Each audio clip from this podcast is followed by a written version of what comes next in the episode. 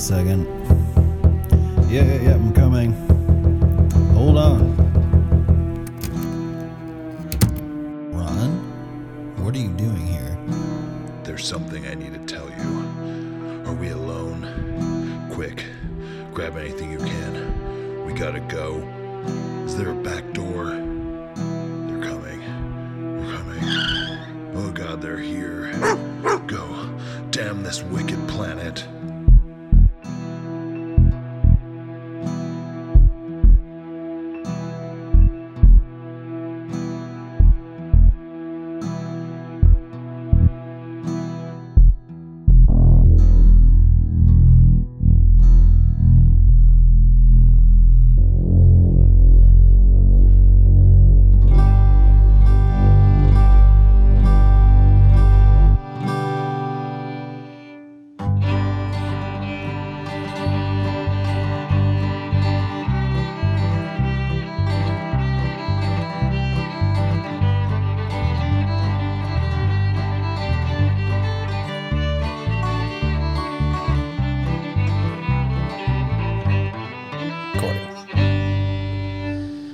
Welcome to the Wicked Planet Podcast, episode 64. We are coming at you once again from the haunted garage in an undisclosed location somewhere not known to anybody but myself and Ron.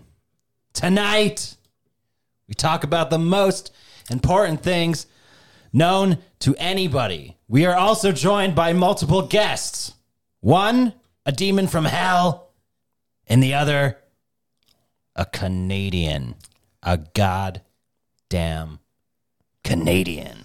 But he's not technically a Canuck. But before we get to all that, Dude, you just redlined. you know him as Ron from New England. Others know him as the fat cat in the hat. Some as the one pump chump. But his friends and family know him best as the champion of man cream. You were getting cruel, man. You were getting so mean. Ron, what's going on? The captain of what cream?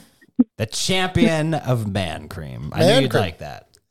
I knew that would, you would that would tickle your fancy.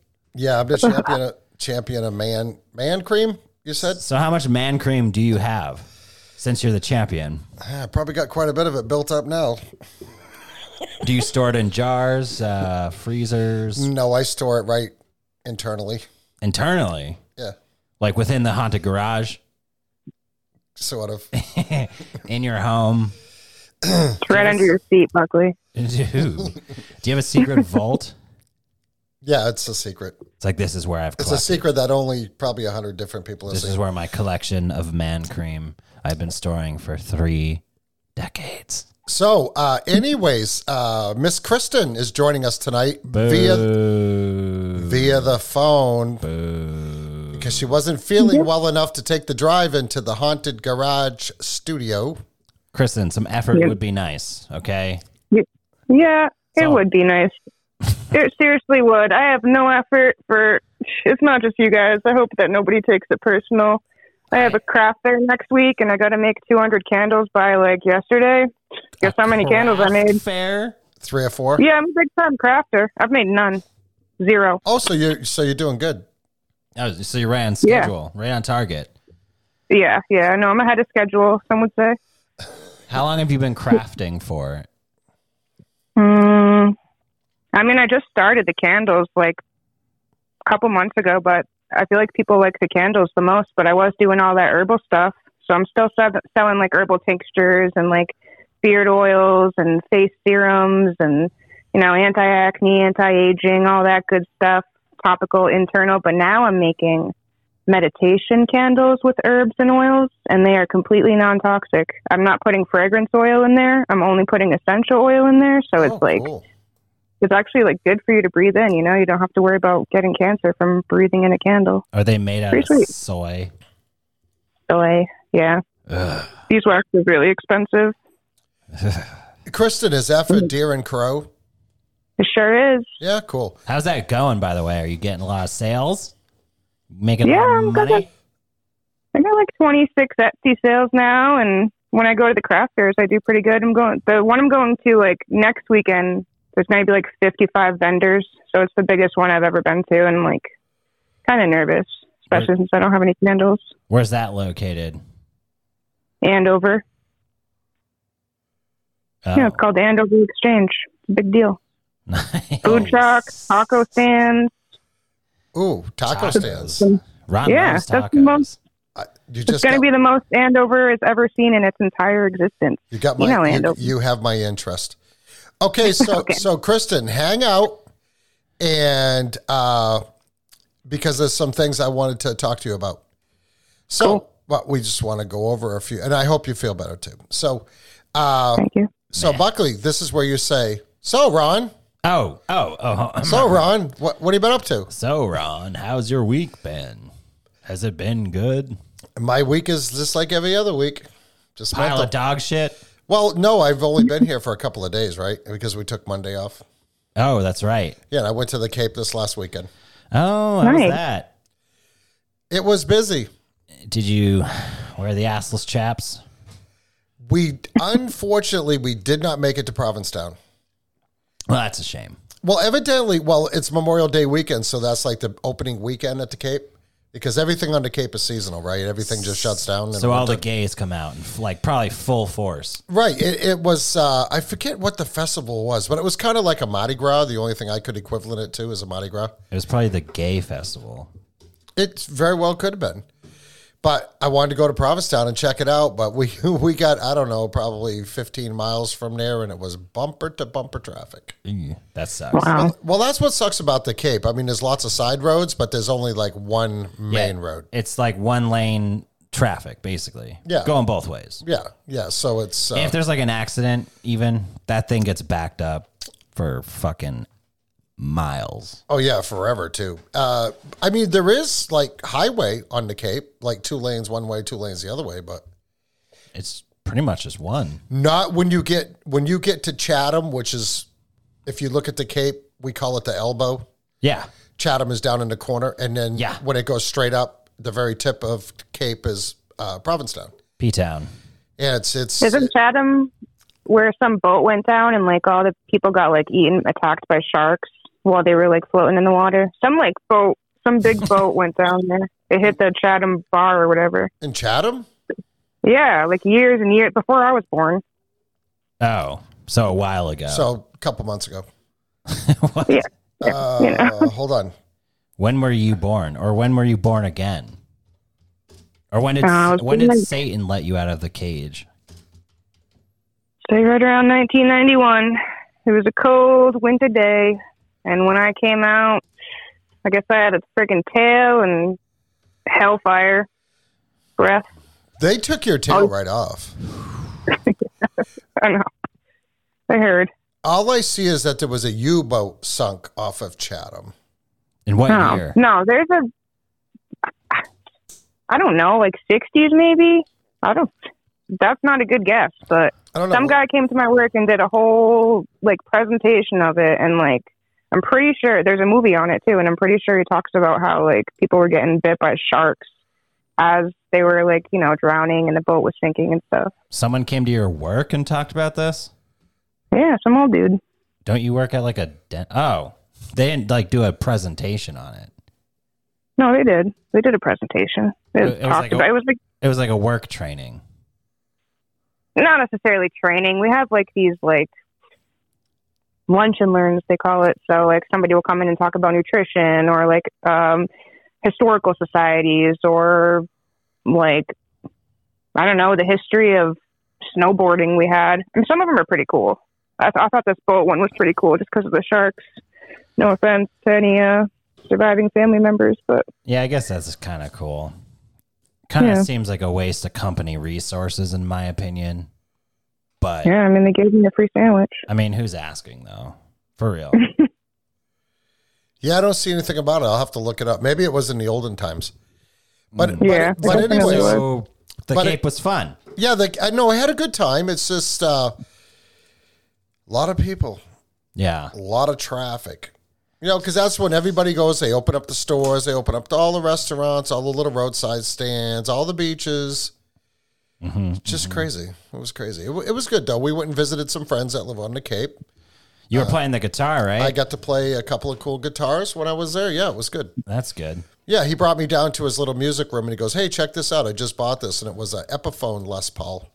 Les Pauls are nice. Les Pauls are very nice, and uh, an Epiphone is a really good guitar. Of course, Epiphone is uh, like a uh, it's made by Gibson, Yeah. Right? Yeah. Gibbs Gibson owns it, and uh, so so this Les Paul, but was a little different because you know how on a Les Paul you got your you got your switch up top, Mm-hmm. your toggle. This toggle was down bottom, Yeah. and even though it had two, you know, it had two humbuckers, it still had uh, only two controls, one for volume, one for tone. Where, where like my Les Gotcha. Paul, my Les Paul has four. Does um Like it has volume and tone for each pickup. so I haven't played a Les Paul in a really, really long time. Do those have the place for the whammy bar? Uh, not factory. No, you have to would get the Uh, uh, what is what is that company that makes the whammy bars for Les Pauls? I don't know.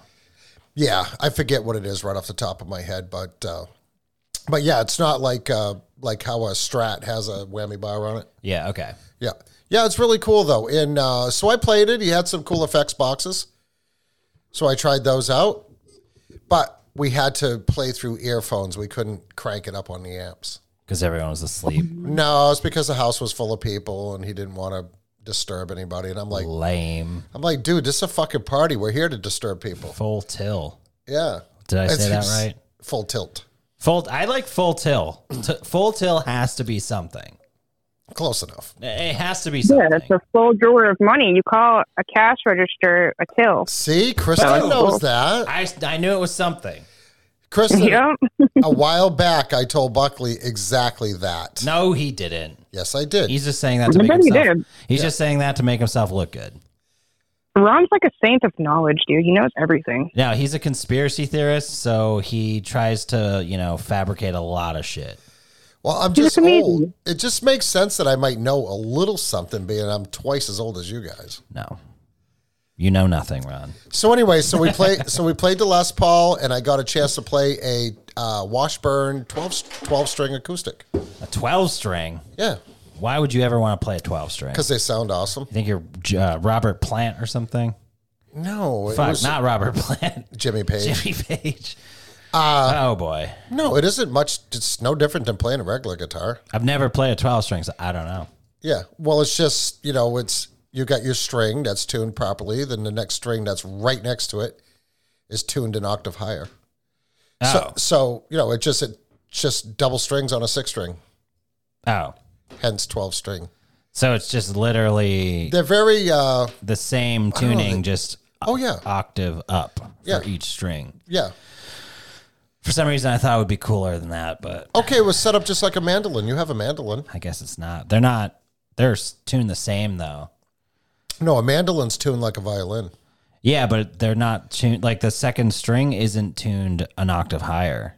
It's the same tuning, It is. as far as I know. But hey, I just started playing the thing, so I could be wrong. You know what we got to do? You got to bring your mandolin in, and I'm going to bring my mandolin in, and we're gonna duel, and we're going to play dueling banjos. dueling. No, dueling mandolins. Be like scream like a pig, Yeah, Buckley and I are going squeal to. like a pig. Buckley Ron. and I, not only are we going to do the show together, but we're going to get together and we're going to play music once in a while because Buckley's very musical. Yeah, All right. Way, well, way more than I am. I'm okay. I will admit, though, I sounded pretty good this weekend. I've won. I've won. A, Paul. I've won a couple medals. Just, yeah, one or two. Nothing to And we're sure- about. But It's definitely Epiphone and not Epiphany because my whole life has been a lie. If that's the case, it's Epiphone.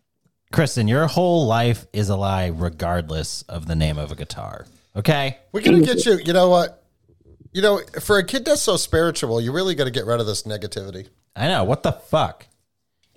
You should be all about like chakras and and Re- fucking say burning sage and Realigning your chi. Frequencies. My and- candles are chakra. There, I have a candle for like three of the three chakras right now. I'm working on the others. Pretty cool. Kristen, any But yeah, I know, I know. any of this It's like it's this town. any of this know herbal this like homeopathic like meditation shit that you make or craft Do you use any of that stuff on yourself? I'm not worth it. You know, I make all these candles and I don't ever keep one for myself. I'm like, no. I'll just take a shitty Walmart candle and die. Well, maybe you want to re- uh, maybe you want to rethink that. I know. The whole self worth thing, you know. I'm going to therapy. Maybe you should go to a guru. I I don't. Know, think that's what she is. I don't know if the therapy's working. She's a good one. I'm gonna tell you said that. Tomorrow, shit. I, I would like to. me give you your name. what's her name? I'll talk to her. Maybe I'll start. maybe I'll start going to sessions with her. Yeah, I don't know if she'd take you on mentally ill. What's wrong with me? I have tons of problems I could talk about. Well, that's true. There's tons of things she could psychoanalyze. Whatever problems you don't have, we can make up. Yeah, I could also I could like make up an entire fake dossier about myself and then just go in. Stop using big fancy French words. Dossier? I actually don't even know what that technically means. a dossier. It I- just means like, Like a, a portfolio, sort of? file, yeah. Yeah, a file. Yeah. Ooh, so I was right. Uh, who's the but Who's the Canadian you guys got in there? Uh, well, we're supposed to be getting a call later from Davey Wavy of the Red Pill Cartel. I heard he's an alt right. I heard he's an alt right white supremacist. I don't think so. Is that because he's from Canada and he supports the truck the trucker thing, right? Well, who doesn't like trucks? Well, yeah, but he he supported that whole trucker riot where they were like burning buildings in their trucks, driving around on their eighteen wheelers in Montreal or wherever. They were burning buildings down. Yeah, and their eighteen wheelers. Remember? Sounds like mainstream media. There's a bunch of Nazis. You fake news. You're gonna have to ask him when he comes sh- on. Hitler showed up to this trucker event. You don't remember that? Adolf? He was well, like, Ca- "I am Das Hitler. I'm here for the trucks." Castro's son was there. Was he? Fidel Castro's son. Yeah, he runs the country. so, Buckley, what did you do this weekend? This weekend I went swimming. Uh, I went to T Bones. Oh, how was that? It was all right. I don't think it's that great. Um, I drank a lot on Friday night. Good. I went to on the tavern Oh, good. and I was real drunk. So I'd like to take this uh, this time to apologize to absolutely fucking nobody. Deal Except with it. liver. Deal with it. Anyone on the tavern, deal with it. But on Monday, uh, I went to my mom's and did a bunch of shots with her. Damn, I did not take your mom for a shot, lady. Did you have to say component and cabal a bunch of times? No, I just uh, we I just mixed them, and we drank them, Oh, cool. and we did cheers for every shot.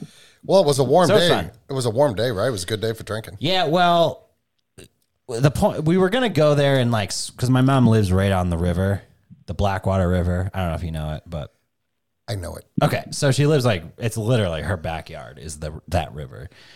So we went over there to like drink and eat pizza and and go on the river. But by the time we actually went swimming, it was like eight o'clock and the bugs were out. Was the water cold? And I didn't go in. It was only uh, her boyfriend, my girlfriend, and then my daughter got in a little bit on a floaty. Yeah, kids don't feel the pain of cold water. Or the bugs, dude. I- I, get eaten by bugs so bad, it's horrific. Oh no, the bugs are brutal. Yeah, But for some reason, they come after me more than other people. they it's say bugs are attracted to people that are kind of jerk offs. Complete assholes. They're com- they're attracted to assholes. So this weekend was the first time I jumped in my pool. Oh, it was- at home. Yeah, and it was pretty chilly. Oh, when you when you told me about that, you were at your house. When I told you, You, you texted me that you went swimming. oh yeah, I told you I just got done swimming. Okay, that wasn't in the Cape. That was at No, your no, house. no, Oh. that, no, that was probably Monday. All right. Yeah, trip home from the Cape was interesting. Why, This is bumper to bumper, dude. dude? You gotta leave fucking like early in the morning. Yeah, I didn't want to. When you go when you go to the Cape or leave the Cape, you need to leave super early or super late. Yeah, as long as the sun's down. Now I'm talking like 6 a.m. or like leave at like 9 a.m. or 9 p.m. Sorry, or like 9:30. Yeah, it's a nightmare. You want to miss that traffic. I, I already told my wife I'm not going back to the Cape unless it's off season. When the winter or the fall? No, like after Labor Day. Um, Yeah. the winter would suck, dude. So like I feel like all those those seacoast towns, like York, uh, what's the other one? Old Orchard, uh, the Cape, any of those seacoast towns in New England, they're like small, but they get a lot of tourism during the summer. Dude, I feel like there would be so desolate and depressing during the winter if you went to the like uh, the Cape or something. I think that would be perfect for creativity. I would probably go insane. I'd probably like end up Now kill- killing whoever you're I'm talking with. about the storyline for the the latest American Horror Story because that's exactly what it's all about. They go to the a- Cape Um, I think it's the Cape. They go Okay. somewhere in New England during winter. and Well, hold on, I'll it's tell for you. creativity, and Dur- they start fucking. during the winter, Chris. It is called American American Horror Story Red Tide is what you're talking about. Uh huh. Uh huh. And that's, when the the writer they they rent uh, a house in Provincetown actually off season, Yeah. off season, and uh, and then he uh, encounters vampires. Yeah, it's really cool. It's Well, probably the best different. American. Probably the best American horror story I've ever seen. like, and vampires is one thing, but like going crazy because it's desolate, winter, depressing, and no one's around, and buying an axe and murdering whoever you're no, with, no, things are around. or the Bar- adjacent house. bars are open little and people are there. The natives are there. The natives. What tribe? Labahole. Lapping holes. lobster claw tribe. Lobster claw. Anyways, I told my wife that I wonder. I asked her. I said, "Wonder what it would cost to like rent a place for just like a month in the winter." A lot more than I make in a year, probably. Oh no, not No, off, not not, off season, not off season. Yeah, I bet you could do a, a five hundred a week. Hmm. Yeah, right. what you got? You Different know what numbers, year it Kristen? Is? What numbers It's you got? 2022. I would say at least like 900 to a thousand bucks a week All right, that off might that season might be because they're probably getting they're probably getting like 15 to two grand. that might be more accurate. It's crazy. So, anyways, But would you rather get five hundred dollars a week or zero? Because there's probably not a lot of people going there in the winter. right? So I'm just saying, if you're like, I'll give you five hundred dollars a week for a month, let me stay here. They'll probably be like, meh, all right, maybe. Yeah, Maybe it helps they'll be pay like, the taxes, right? Go fuck yourself. I guess the property tax on the Cape's pretty cheap. maybe. Kristen, That's what I heard. what'd you do this weekend Uh, what did I do? besides uh, Um, curl yourself into a ball in a dark room In and the fetal cry position. and cry yourself to sleep every night?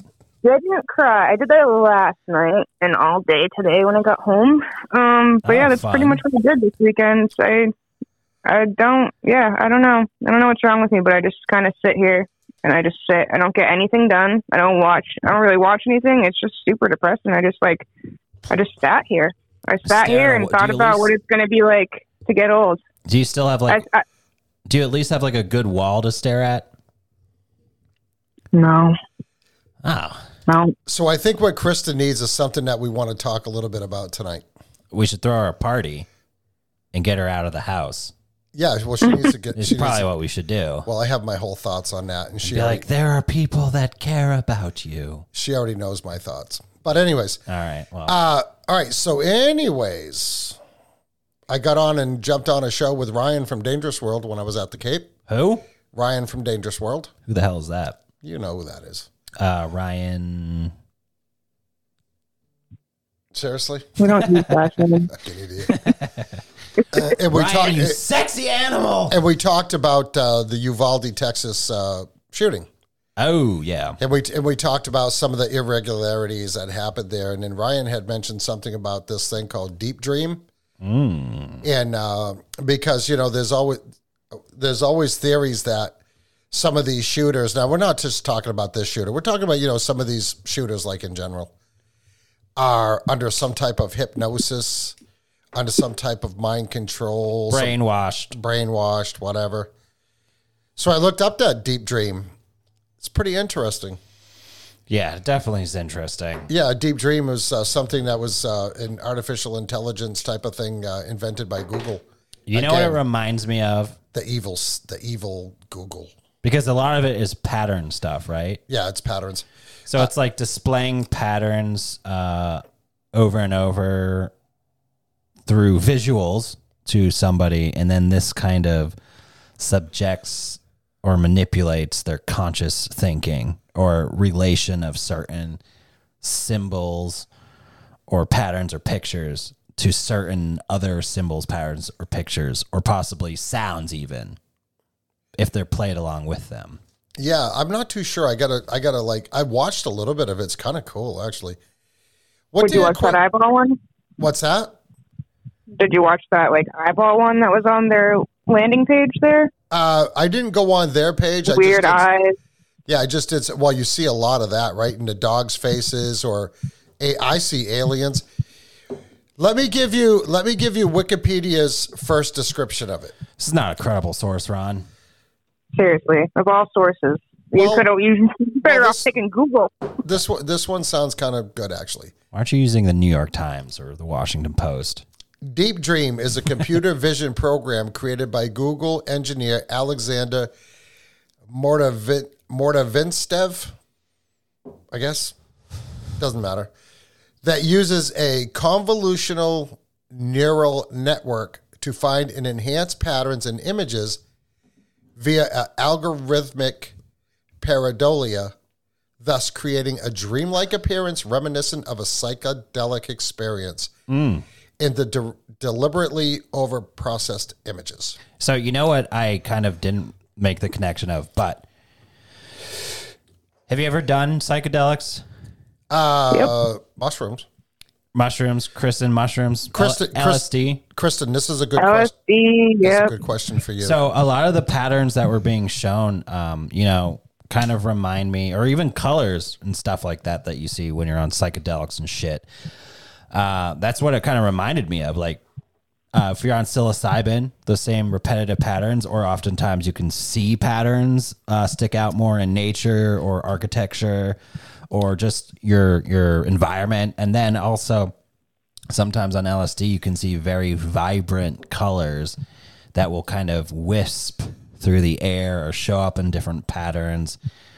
Or if you have a really, really, really like uh, I guess hard experience on LSD, you can just only see colors like washing through your vision over and over and changing and moving and swaying and stuff like that. That's kind of what it reminded me of. Which is Yeah, it reminded me, like, it didn't remind me at all of ayahuasca, which was kind of interesting because to me that's like the strongest. I don't know. They all have their own power, but I feel like that was like the most in depth, uh, intense psychedelic I ever had ever done.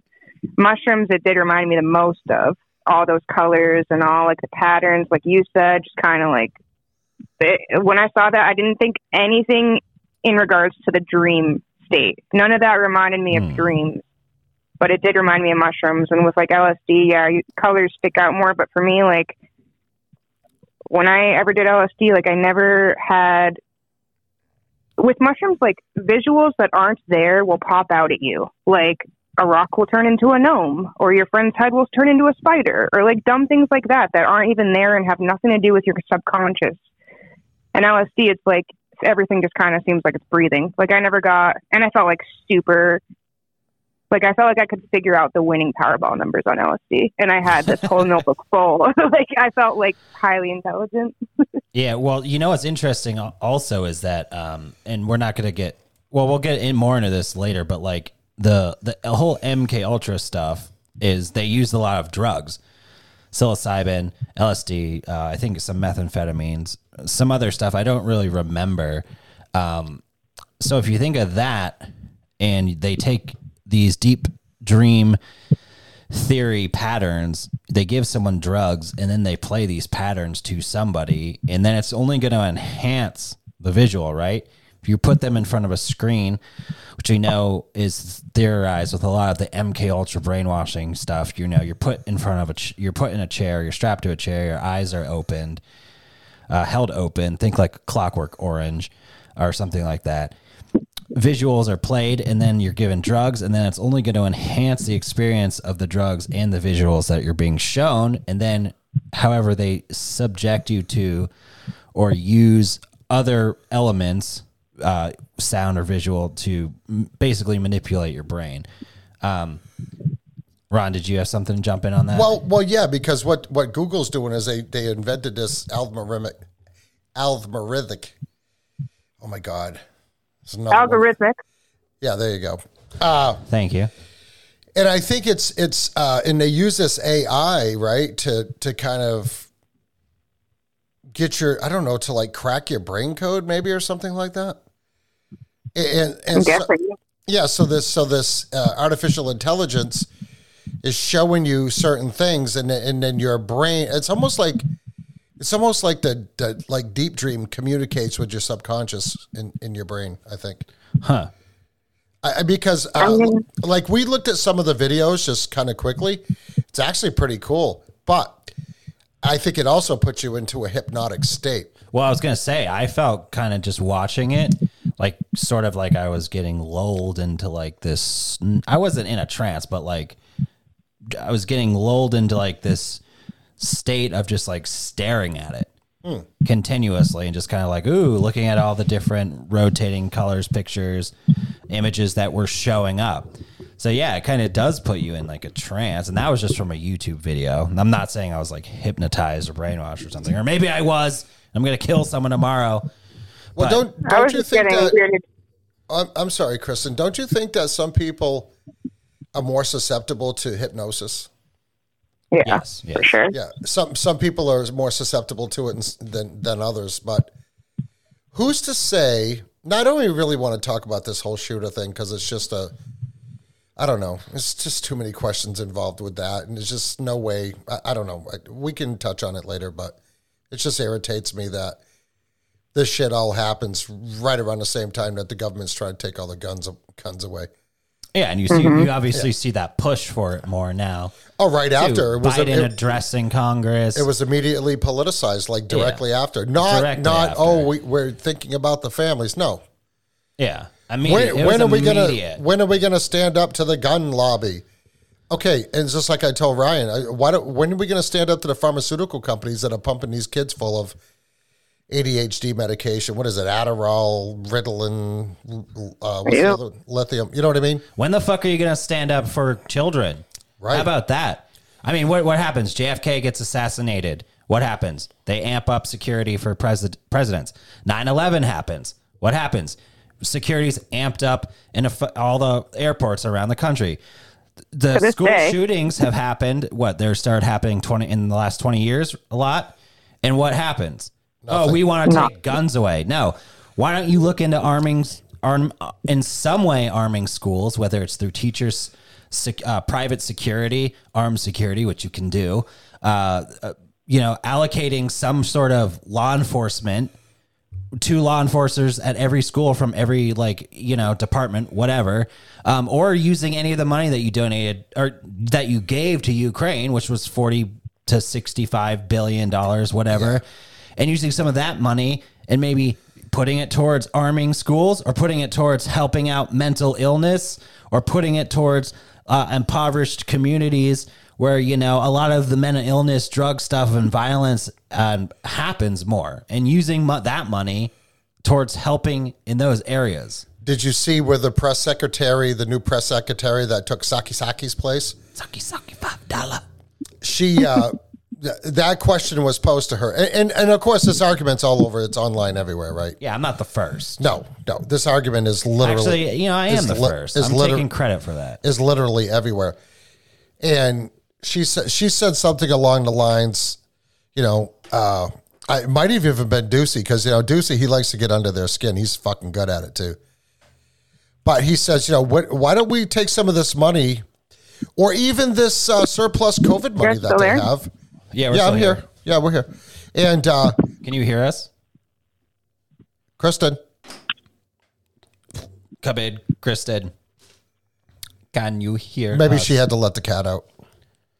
All right. Well, But but any but anyways, but Doocy is like, okay, how about using some of that money to help secure the schools? And she basically comes out and say, uh, no, our focus is on the guns. Uh, we're not here to harden schools. Harden. That's what she said. Like I know people think it's like gonna be some big like oh we don't want to make you know schools into compounds. uh, blah blah blah blah blah. Do you know what I mean? But like having a couple, like a couple of security guards there, armed security guards, it's not gonna fucking make it into like some hardened place. Having a couple, one or two officers at a school isn't gonna make it into a hardened place. You know, lots of schools call police and law enforcement on the regular. Do you know what I mean? So it's like that happens probably daily at a lot of schools. So there would already be law enforcement there. And who's to say that nowadays that they shouldn't have like a specific law enforcement or security measurement through the government specifically for schools? You know, I can't help to say this. I'm starting to have more of a nationalist approach to things. I mean, if you can't, if you can't, Friggin' Nazi, Ron. if you can't control how safe kids can be in public areas, and it's not just that, it's churches, it's shopping, it's whatever. And, and taking the guns away is not the answer. no. It's it's having okay. So all right, let's look at this scenario. Say that nobody's allowed to have guns, right? And we're going to talk to Davey about this when he calls in about the whole Canada thing. But if nobody's got a gun, I- know for a fact that any criminal can go find a gun, like in probably twenty minutes. They could probably have their hands on it Right. and nobody is armed, then you're going to walk into a school, a church, a synagogue, a shopping mall, whatever, and you're going to be able to just light that place up. Nobody's going to be able to do anything but run and hide and cower like, like to try to save themselves. Right. If you unarm civilians, the only people that are armed are going to be criminals And this is the, and law enforcement. And guess what? Law enforcement, their their reaction time or whatever you want to call it to get to a house is usually a couple of minutes. You're the first line of defense in any of those situations. and, and in this So case, stupid. yeah, and in the case of this Uvalde, Texas school shooting, the cops stood down. Right. So like we're not even going to get into that. That's just there's way too many fucking weird things going on there. yeah. Well, there's a lot might- of weird shit going on with this shooting. This Yeah. one in particular. Yeah, this one in particular. Uh, and then you have these other shootings, but they're perpetrated by black men. So they're not talking about it in the news. They're not even giving the people's names. It doesn't fit the narrative. What fits the narrative is a young kid from school that's supposed to be a troubled teen that goes out and spends $9,000 on equipment and a $70,000 truck to go shoot up a school. But what we're going to do, I don't even really want to talk about it. We're going to do a shitload of research on this subject, and I think we're going to devote a whole show to it. Just this one particular shooting. Kristen said call her back. Uh, okay. Stand by, folks. I got to call Kristen. We lost her. Yeah. So, I mean, yeah, I just think it's weird that like people in the conspiracy circle were saying stuff about like school shootings starting up around the beginning of summer. And then we have a couple happening, right? And then we have, Your call has been forwarded to an automatic voice message system. Oh. Six zero three. yeah, hang that up. Um, and then we have like this, the whole, like the, how much money this shooter. Uh, did you just bring that up? Yeah. like nine I, I watched this military guy dude break it down in a video and it was like it was like nine thousand dollars worth of shit including like two guns magazines ammunition Body which is armor. like what's like the five uh i forget what kind of ammo ammo it is but ar Well, it's- ammo it's 556. 556 sorry um and then also he has like this truck that we're hearing about like a 70k truck Yeah, Super Duty. so it's like, you know, obviously school, school shootings are terrible. We we all know that. They're a dreadful, terrible thing. But also like you have to wonder, especially since right after it happens, it's immediately going to, well, we need to crack down on gun laws and yeah, possibly disarm citizens and Biden's trying to do shit and he's addressing Congress tonight about how um, you know serious the issue is. It's like it's not a gun fucking problem. Like I could kill someone with like the beer bottle I'm holding in my hand. You know what I mean? Oh, yeah. Uh, It's a person. It's a societal thing. Like it's a mental health thing. It's definitely a mental health It's thing. the way that our culture is being set up and leaving people behind. Um, it- it's fucked. There's a lot of fucked up shit in America. that causes people to become depressed, that causes people to c- become mentally ill, that causes people to become criminals, become violent. I mean, just look at the debt, look at the poverty, look at the how the government basically walks all over civilians and treats them like shit every day and doesn't do anything to help them. I mean, this is an, Takes takes all our tax money and gives it away to other countries. I mean, this is a prime example right now. Like school shootings are an issue. So what do they want to do? They want to disarm civilians. Is that helping civilians? No. School shootings are an issue. So they give 40 billion dollars to Ukraine. Is that helping civilians? they give No. forty billion dollars to Ukraine to buy military equipment to kill other people. Right. And no one no one brings that up. That's like all these leftists or politicians that are like, "Oh, yay. The civilians in Ukraine's in Ukraine are taking up arms to fight back against Russia." It's like, "Well, what what So you want to take American civilian guns away, but you're applauding Ukrainian citizens taking up arms and fighting against uh, Russia. So what the fuck happens when that shit goes down in America and we don't have any sort of arms? Okay, so let's. I, I love to use Chicago as an example. Go online, do a search on how many shootings there are every weekend in democratically run, gun free cities.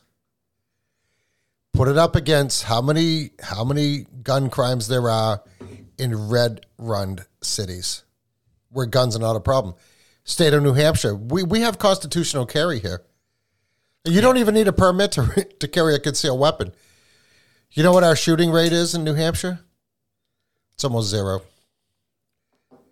I don't understand. I don't understand this fucking concept that, that people don't get. They don't get that. If you take the guns away from the civilians, the criminals are going to have a heyday. That's I'll tell you what. That's when the, that's when the that's when the revolution of the Civil War starts. And now and now, like Buckley said, our so-called president Sleepy Joe is going to be doing a, addressing Congress tonight. I guarantee you, he's going to bring up some uh, executive order. He's going to do an executive order to burn to ban guns, just like Trudeau did in Canada. Like he just comes up and says, "Oh, we're going to get rid of, uh, we're going to stop right now. We're going to ban uh, the sale or transfer or anything to do with handguns." Like in Canada, like Can- Canadian people aren't much different than Americans, like at all. Like they're our brothers to the north. But that that fucker, he's a communist. I don't care what anybody says, and I still say he's Fidel Castro's kid. and And and what do they want to do? Look at the shit they pulled with the truckers. They shut down their bank accounts. This is not about healthy uh, health. This is not about safety. This is simply about control. but let's get back to the uh, the hypnotizing thing Right. because I saw a story that was reported in a, in a credible news agency where the FBI actually got caught trying to manipulate a schizophrenic kid into blowing up a bank with a van full of, and I think it was in Oklahoma City too, with a with a van full of uh, ammonium nitrate. And somehow or other, the parents found out and they, they, they stopped it. But the FBI was absolutely guilty of that. They groomed this kid. They gave him the van already with the bomb all set. Now, the bomb wasn't a real bomb, it was a fake bomb. But it was just like they were trying to manipulate this kid Set up. set him up to do this and then bust him for it for some apparent narrative. Like, dude, this shit is going on. Yeah. This shit is going on. And that's why I think there's something funky about this Uvalde, Texas thing. And then was the door propped open? Wasn't it propped open? News comes out and says the door wasn't propped open. Well, how'd the kid get into school? right. And if he confronted somebody, how did he get past that person? Right. How did he get into school? Why were the cops outside? Why were the cops outside for 90 minutes? And, Why were why were they holding and were ordered to stand down, and, and that not letting parents in? and that one cop that ordered the, the, the other cops to stand down secretly just got appointed to uh, city council. Look, if you're a cop and you're not going into that school with an active shooter, what are you doing? Yeah. Oh, and then then you see the latest What are- news. what are you doing? Have you seen the latest news though that they're pushing out the narrative? Oh, uh, cops and the police are not obligated to protect you in any way. this is why people are ignoring cops now. What, the military? Who's supposed to do So, it? so they've been ignoring cops all all through BLM and Antifa and all that shit, and they burn everything down. But was it back in 2020? Mm-hmm. Yeah, I don't know. It just pisses me off. But let's get back to Deep Dream. Well, I'm sure there's plenty of veterans that would fucking. Let me try to call Kristen. Hold on. I'm sure there's plenty of veterans that would die for any school shooting. Oh my god. Do you know what I mean? Yeah, I'll tell you. That you- would love to be. That would love to be posted at a school to protect, and if something did go down, would fucking die. At To little- save Call has been forwarded to an Oh automatic voice message. her, her phone's fucked up. Anyway, but So little G's elementary school. She's in fifth grade. Chief of police is there every day, every morning, while the kids are getting on the bus, and there's a cop there at night when they're getting getting out of school and getting onto the bus. yeah, Yeah. I really don't see something like that happening in the town that the haunted garage is located in because this town is a red town for starters, big time, and uh, a lot of rednecks here. there's a lot of rednecks in New Hampshire. Right, but there's a lot of people here that would, if they saw anything like that, that shooter would be dead before he even got out of his truck. But there's, I mean, Texas is pretty fucking red. True. Do you know what I mean? Yeah. But I don't know. It's sad. And getting back to more of like the the brainwashing shit and the manipulation. I mean, look at like uh, you know, well, Ted Lazinski was theorized or possibly thought of possibly going into some sort of MK Ultra. Do you mean the Unabomber? Ted, yeah, Ted Lazinski. Ted Kaczynski. Sorry, Kaczynski, the Unabomber. He was possibly known for being part of some MK Ultra um, program, and is I think he went to what what college did he go to? Was it an Ivy League? It was an Ivy? League Was school, it yeah. Harvard? Was it? Super intelligent guy. Yeah, so he was he was thought of possibly being in some sort of um, MK Ultra brainwashing uh, project through the school, and you know, once he got out of school, he was obviously this like hermit guy, right, who lived in the woods. He he made homemade pipe bombs and then mailed them to uh, people in politics, people in uh, parts of big corporations you know, who's to say if that was an effect of that uh, MK Ultra brainwashing tactic project, or if that was more of what he became after he went through all that, and he started to have these dots about uh, society and technology and corporations um, and stuff like that. Because like one of the big things he was, you know, against was technology. Like hundred percent, he thought it was just another enslavement kind of construct. Now, knowing now what we know, do you think he was right? I mean, yeah, Yeah, I think he was. I- I, think he was hundred percent right. and I think one of the things there there was some show about him. I forget what it was called. Um, but there's an interesting thing that he talks about um, where he's sitting at a red light in his car and there's no other cars at the other lights like going through or in any other direction. And he kind of like enunciates how this is kind of ridiculous. Do you know what i mean? That this light is controlling his life in a way where he's not even allowed to drive his car through through this intersection when there are no other cars around. Um, just kind of things like that. Obviously he has his manifesto. I've never read it. I've heard people talk about it. Um, but it's just interesting shit like that. And also the guy who fucking killed uh, John Lennon. He was also thought or, or, or, or theorized of possibly being part of MK Ultra. Wasn't there a theory that they wanted to get rid of John Lennon? Yeah. Well, When I say they, I mean you know them. deep state elites. Yeah. So John Lennon, he was like, he did a fuck ton of drugs. Obviously, he was did a lot of LSD. Obviously, he um, you know, he was really against war, and he kind of promoted that a lot. And then um, in his later days with you know Yoko Ono, I believe. Yeah. You know, he was kind of known as like, well, why would you go to war when you could just like? Oh, we got a we got an incoming call. Stand by. Is that the demon? Is this is the demon from hell? Yes, yes. Hello. Hello. Who the hell Sorry, is the reception. The reception in hell is not the best. Did you reboot? Your I don't know what happened for real. Yeah, I did, and then it took forever to turn on, and it was like optimizing apps or whatever. Oh. So I, I guess it was my phone, but like everyone went silent, and I was just sitting there, and I'm like, the phone was still connected too, but I just couldn't hear anyone. And then it hung up, and then every time I called Ron, it didn't even ring or go to his voicemail. It just like it was like he answered and hung up, but I know he didn't. So it was like You hell? are a victim of spiritual attack By the cabal. Drink. by the cabal because you're on the wicked planet. Anyway, Kristen, I was I was in a mid mid thought. I'm just gonna finish it real quick, okay? And then Yeah, you, can- and then you can, and then you can blabber about whatever you want. Uh, no thanks, but go for it. Let's hear what you got. to say. All right, so John Lennon basically he was known for kind of like being anti-war, doing a lot of drugs, whatever, and he was promoting like, you know, why would you go to war when you can just lay in bed all day? So there's a lot of theories that like because he was doing this, he was taken out, and the guy who took him out, who shot him, which I forget his fucking name. Do you remember? No. Kristen, who's the guy who killed John Lennon? Uh, I don't know. Well, whatever. People thought that he was um that he was MK Ultra.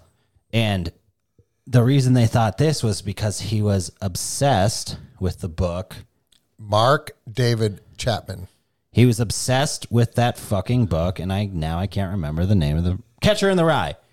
He was obsessed with the book Catcher in the Rye, which I don't know if anyone out there's read that book. I've read it several times. I've read Catcher in the Rye. It's it's a very it's kind of depressing book. I thought uh, that was very depressing. It's about this character who has a very depressing outlook on life. You know, he's he's very negative. He's drinking a lot. He's I, I forget if he's in high school or university. He's kind of but whatever. He's he's rich. He's a richer kid, and I believe it's New York City. Um, eventually, he ends up kind of having a mental breakdown, and he's there's a lots of uh, suicidal ideation and themes in the book. Um, so this guy, what's his name? David Mark, Mark David, Mark David Chapman. Mark David Chapman. Um, you know, he thought that this book was speaking to him. That it like he was reading the book. He was found with a copy of the book when he was arrested. So he thought this book was like speaking to him and talking to him about society and was basically guiding him to take John Lennon out. Um, and you know, a lot of the MK Ultra stuff uh, is has been thought or theorized to um, be triggered through different mediums, and some of them are sound, but some of them are texts or words and things like that. So it's very interesting because you know MK Ultra was between what uh, fifty three and seventy three. Oh, I thought it was. Uh, s- I thought it was late forties. I Well, think you're right. whatever. there was this gap um, in time where No, you're right. 1953. Sorry. you know there was the the the midnight. What the fuck is the name of that? Where they were dosing people and watching um, watching them bang hookers and stuff like that. Oh, yeah. or, uh, without their knowledge and things like that. And then so there's all this sort of different weird brainwash social experiments going on with drugs and brainwashing and blah blah blah. And then it kind of came out and they shut it down.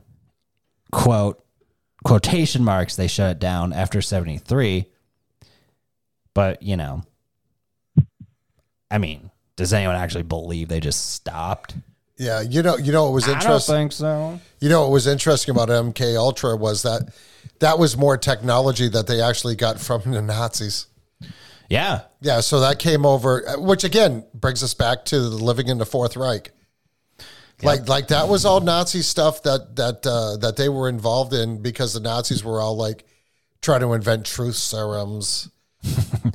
giving And- soldiers lsd Uh, well, no, they And were drugs? while they were giving them methamphetamine or amphetamines. me- me- yeah. sorry. Yeah, it was called uh, Pervitin, which was in their mess kits, right? Just kept them jacked up, made them into uh, Uber soldiers.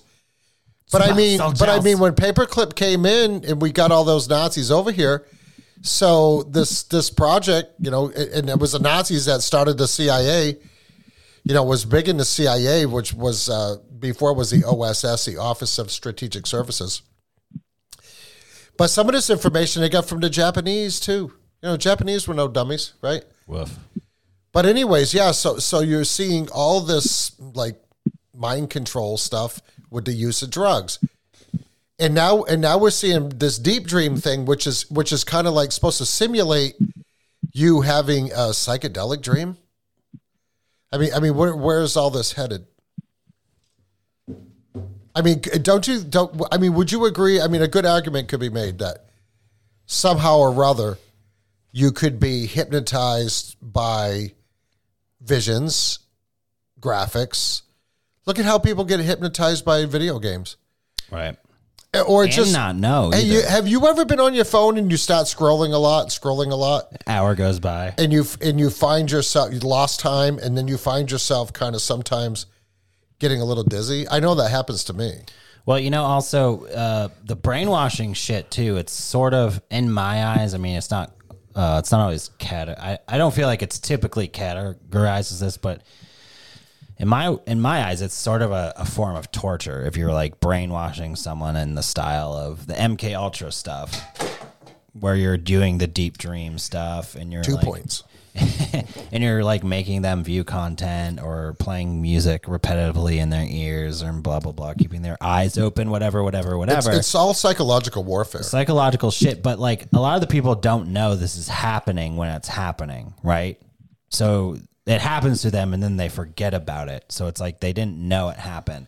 It kind of reminds me a lot of like the satanic torture shit that we talk about, um, where you know it act when when you're being brainwashed or you're being tortured to an extreme intent, uh, extent um, or traumatized, basically, your brain uh, utilizes this specific part of your brain um, to basically so you're it, it almost removes you from the experience you're having as a way to protect your body um, and then so when Is that what? Is that what? They, excuse me. Is that what they mean by like when I was being uh, abused, or or some women have actually said this during a traumatic thing like being gang raped? And I mean, I'm not making light of this. yeah i know They say they say that I just released myself from my body, and I went.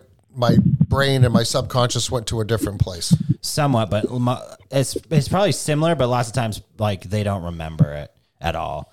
And then it can be triggered by uh, anything. And you can be put back into that state in which you were in and when you were being traumatized or brainwashed essentially so you could not know it was happening and then be triggered by like a word or a phrase or reading a And book it brings it all back. and then it triggers you and puts you back into that state of mind into that experience again and it can really fuck with you or make you even do things that you don't even know you were doing Yeah. That's uh that's kind of like uh what do they call that? Suppressed memories. yeah Yeah, suppressed memories. And funny enough, that is a similar thing that happens to uh people that claim to have been abducted by aliens. yeah So is this technology maybe something we got from the extraterrestrials? Think about that. Because there's people will come back uh you know, lose the time, like lose like four or five hours. Like, where was I? And then There's also things like therapists that can help you. Like Bring- when I got in that back. car accident.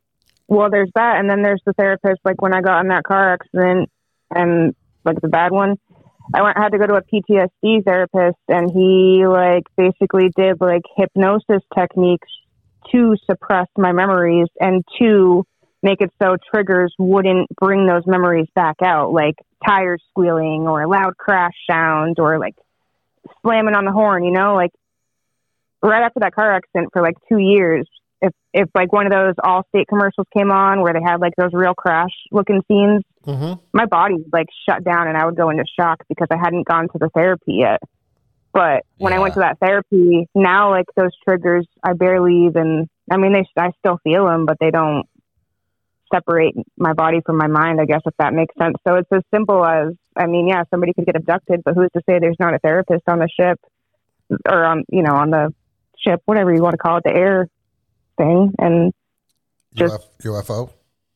wiping them out after, wiping out their memory right after before they drop them back off. Right. So there's this style of um I forget the exact name of it per usually because I forget every fucking thing that I want to talk about, the details. But this, this style of therapy, and I don't know if this is what you're talking about, but it's where you take traumatic events and you um you know, some people they do it with like they hold these certain buzzers in their hand. Um, so it's like the therapist will lead you through your traumatic event, uh, and then they'll be clicking this button, which will buzz these things in your hands from right to left hands as you're recalling the uh, traumatic event. And basically, what it does is th- those buzzing in your hands, it brings uh, that event of the traumatic stuff that he's leading you through to your right and left brain. Huh. Oh, is They that did the use one? that technique. Yeah, is that the one where they tried where they tried to join both hemispheres of the brain?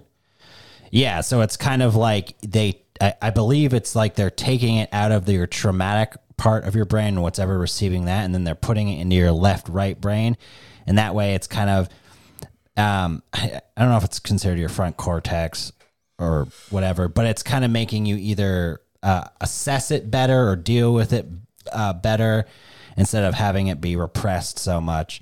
But you're doing it in that therapeutic setting. I could have gotten that some of those details wrong because I haven't really looked into that in a while since I was working in the mental health field. Um, but something along those lines. Well, you're Pretty fascinating. yeah. Go ahead, Kristen. I didn't even remember that he had put things in my hands that did that until you brought that up. Like I would have never remembered that that was part of the therapy that I had to do. I like when you just described that, I literally can remember sitting in a chair with those things in my hand. The buzzers. It's wild. Yeah, Yeah. Do you remember what it was called, Kristen?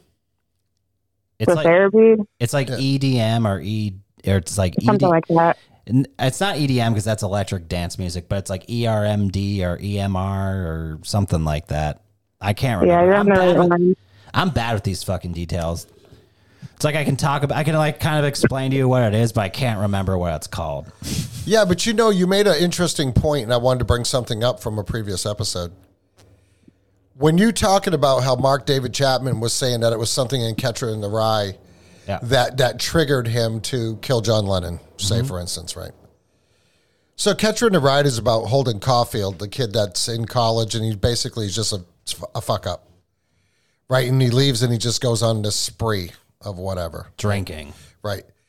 But, you know, that was written by J.D. Salinger, who actually lived it lived in New Hampshire right up till his dying day. Yeah. And over on uh, Cornish, wasn't it Cornish, New Hampshire? no, it was Cornish. New Hampshire. It was right it was right on uh, the border, uh, the Connecticut River over to Vermont. Yeah. Yeah.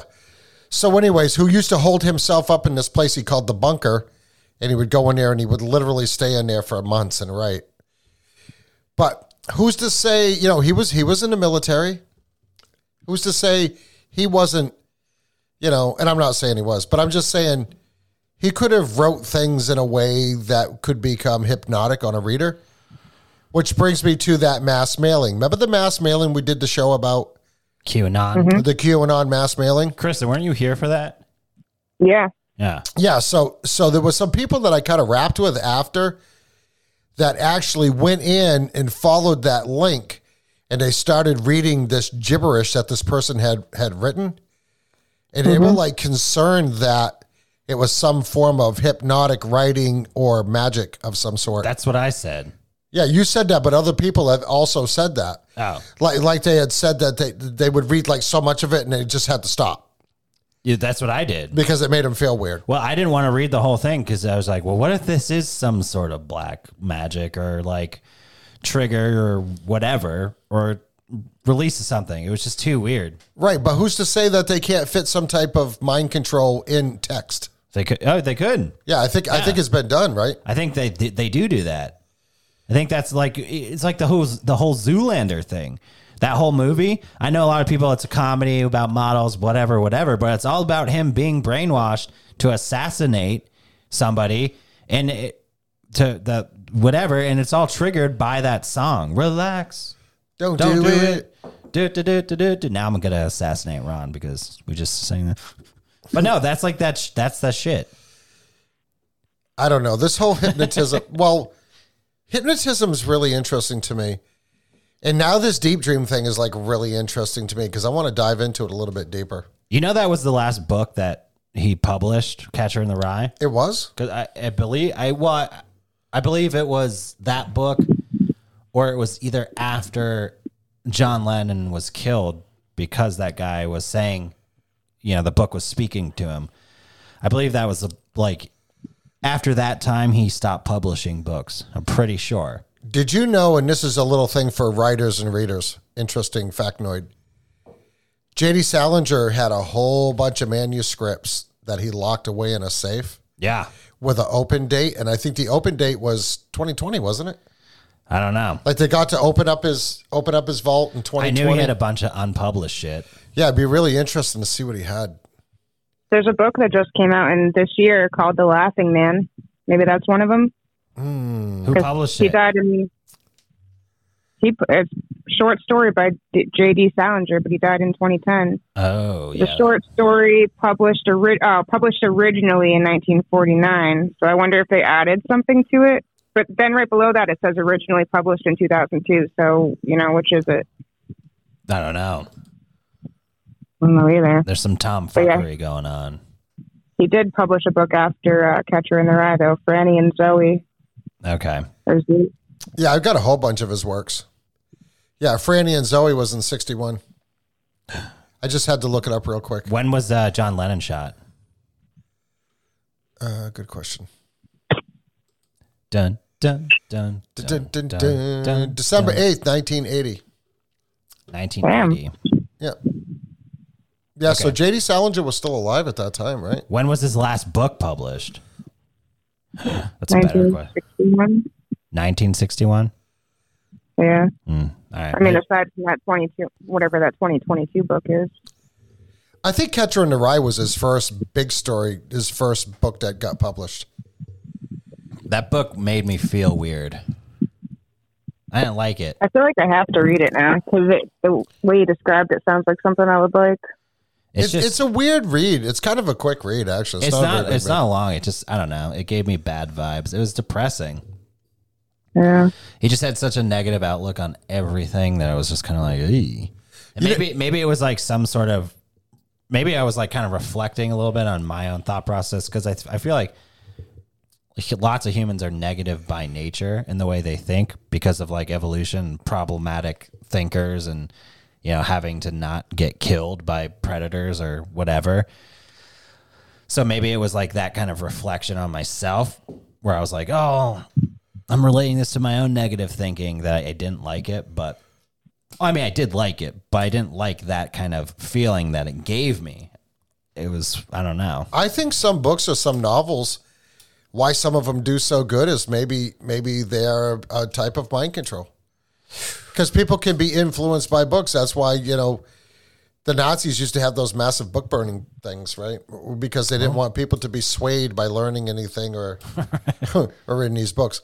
Uh, interesting thing about J.D. Salinger, he had a girlfriend, and I'm and I think her name was Joyce Maynard. Was she hot? She was pretty nice looking. Nice. But but she wrote that story uh, that was based on the Greg Smart pa- Pamela Smart case in New Hampshire, which is a famous case in New Hampshire, where Pamela Smart uh, enticed these. She was a teacher and she enticed these students to kill her husband, basically. Oh, But Joyce Maynard wrote that story that they made the movie out of. yeah. Yeah, I remember that. I guess J.D. Salinger was a real prick to live with. Like like just out of his fucking mind.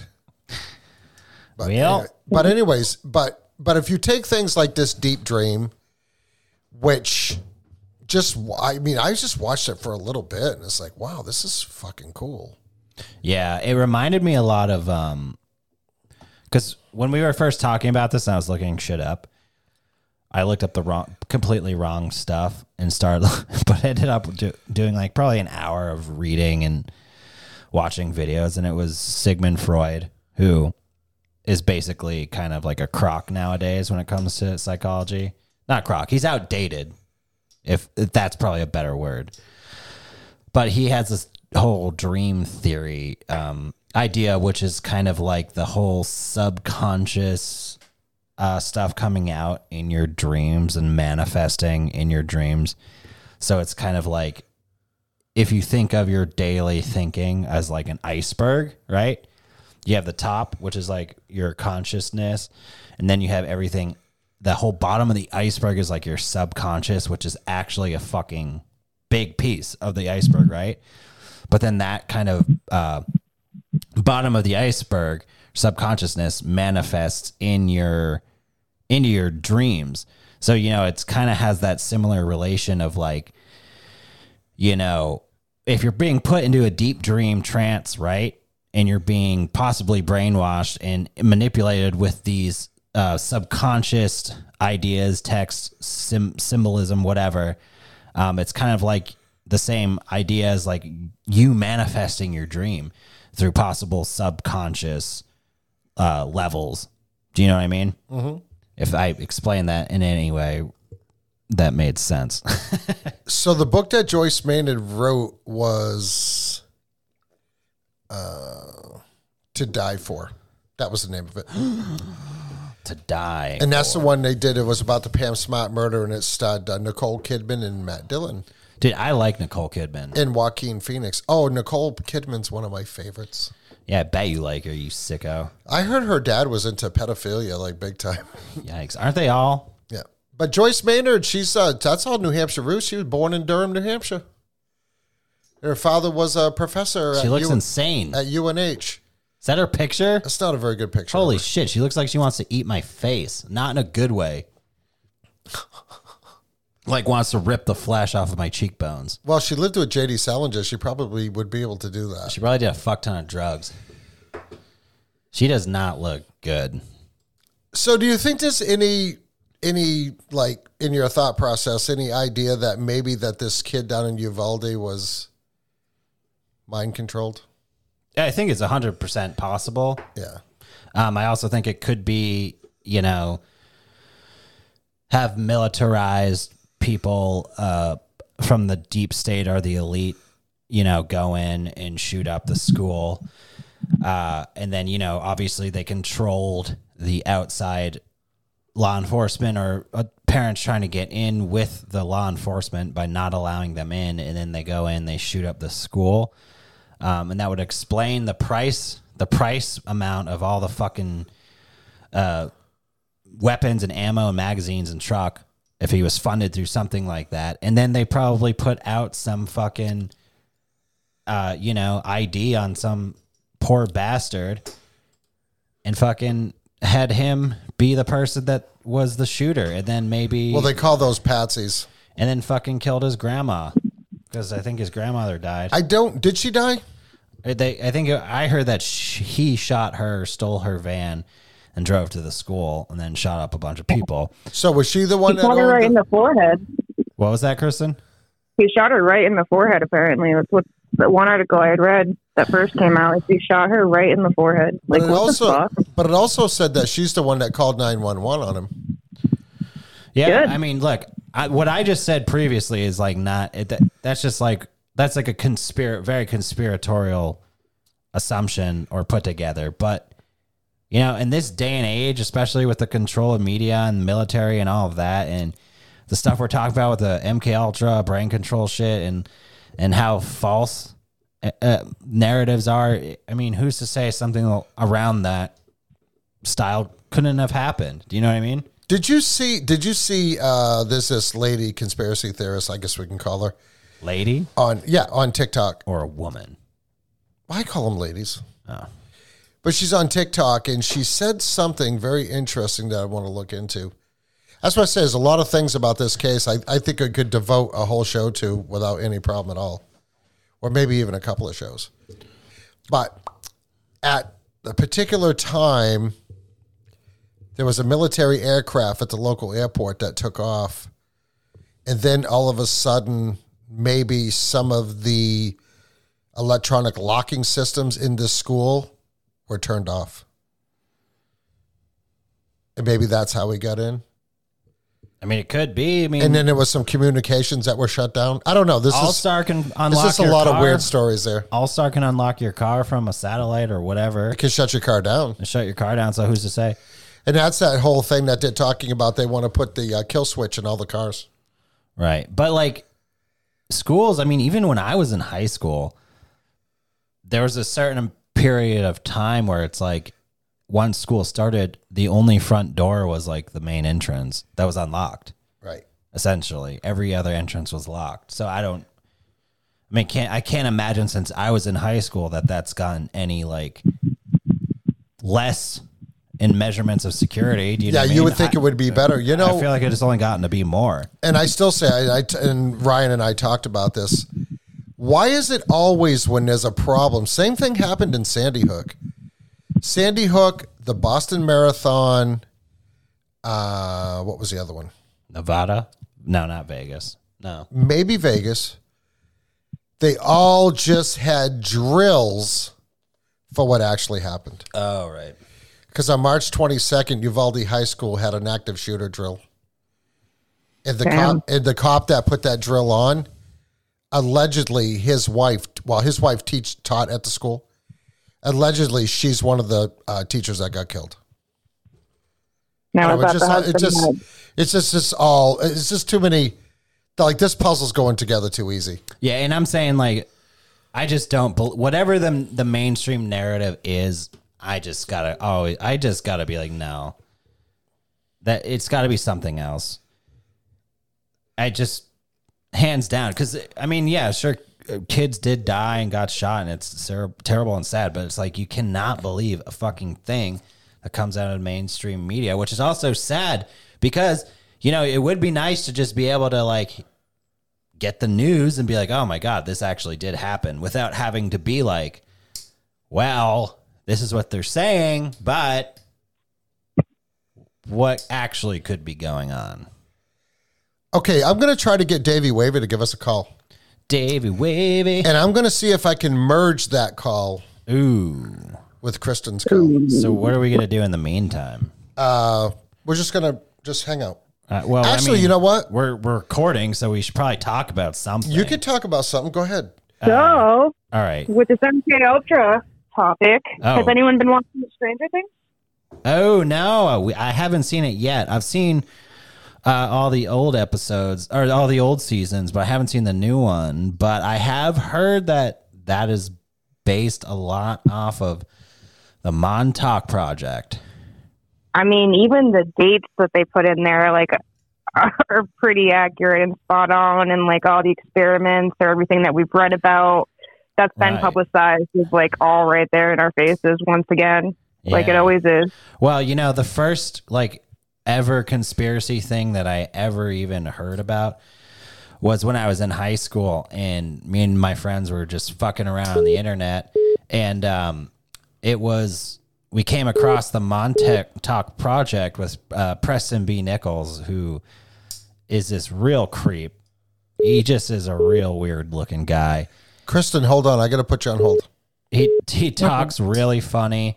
He's got like the googly eyes, real overweight, wears his pants like up to his nipples basically. And he talks about this like time warp portal project where that he was a part of where they make this ship disappear and then it comes back and there's like people merged into the walls and some soldiers are missing navy navy based um, he also talks about going through this portal and like seeing a reptilian and and the reptilian asks him for drano so he can drink it um but yeah i have heard stranger things is based off of that Yeah. I, sidebar uh, sorry. Hey, Davey, are you there? I am, sir. who the hell is this It's Davey. Davy uh davy It is. Davey Wavy from the Red Pill Cartel. Oh, that Davey. What the hell? What's what's going on? Not much, man. I finally finished my laundry. I was supposed to do it earlier today, but I passed out. So Oh, fuck. But I it's have all to done do now. Laundry. God damn it! You just reminded me I have to do laundry, doesn't that suck? It's like the never-ending battle. dude. Laundry is like the bane of my existence. I hate. Right? I hate doing it, and the only time I ever seem to do it is when I am at the bare minimum for clothes, and like I have to. So I'm- I have no That's- I have no other That's choice. exactly that's exactly when I do it. It's like I'm wearing I'm wearing like a pair of pants I've been wearing for like seven days straight. I have no underwear. I'm wearing the same t-shirt I've been wearing for two days. No socks. Fucking, it's terrible. I have a sh- I have a shit. Uh, He has a shit. He's got a shit. all right, Kristen's. Uh, He's gonna take a dump. Hold on, Davey. All right. no, go ahead. Go Ron ahead. has, Ron has to take a dump, so we're just gonna be hanging out for probably I don't know, 25 minutes. While Ron's in That sounds good. So, Davey, what's uh, what's going on with the Red Pill Cartel? What's what's new with that? Uh, well, I'll just keep doing the same shit I've been doing for since last August. You know, just uh, booking guests on. They all they come in, we have a good time, and I publish the show. That's what it's all about, man. And it's all truthers, you know, truthers and crazy people like like ourselves. You know, Davey, I wanted to get you on tonight because I wanted your take on this thing with Castro because apparently tonight uh, our president, uh, Sleepy Joe, is going to be addressing Congress uh, about uh, about uh, about gun about gun rights and things like that. I've heard. I've heard. Okay, Kristen wants to try to merge a call. Uh, Good God.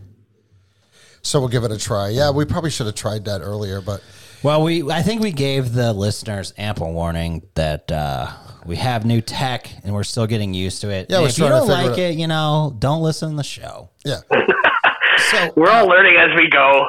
Yeah, well, we just got this new mixer and stuff. It's got a lot of cool capabilities, but when you try to integrate the phone system into it, it's a little tricky. But anyway, so so tell us uh, tell us a little bit about Trudeau's last move, and uh, and I don't know how many of your Canadian uh, comrades that you've spoken to and how they feel about it, and and what do they Okay. have to say? Well, you know, I have since I started my podcast, I've gained quite a few uh, new friends who keep me in the loop on stuff, right? So, uh, but then you know, of course I see Twitter pop up, and then I see this fucking Trudeau thing where he's like, "Yep, we're gonna we're putting in a new bill that's going to uh, not allow you to purchase uh, handguns or any kind of like you know military style weapons or anything like that, right?" and it's just like and I so I, I tweeted him back. Of course, he didn't he wouldn't respond to me, but I get like a lot of likes on this post where it was like, yeah, perfect timing for the World Economic Forum and what they're doing uh, with everything, their whole agenda, right? Take the weapons away, and then uh, you get a common cold or flu outbreak, and then the UN stormtroopers come in, and you don't have any fucking way to protect yourself. Yeah, you know, I actually, uh, Davey, did you listen to the show that Ryan and I did with James Roguski? Uh, what was the topic?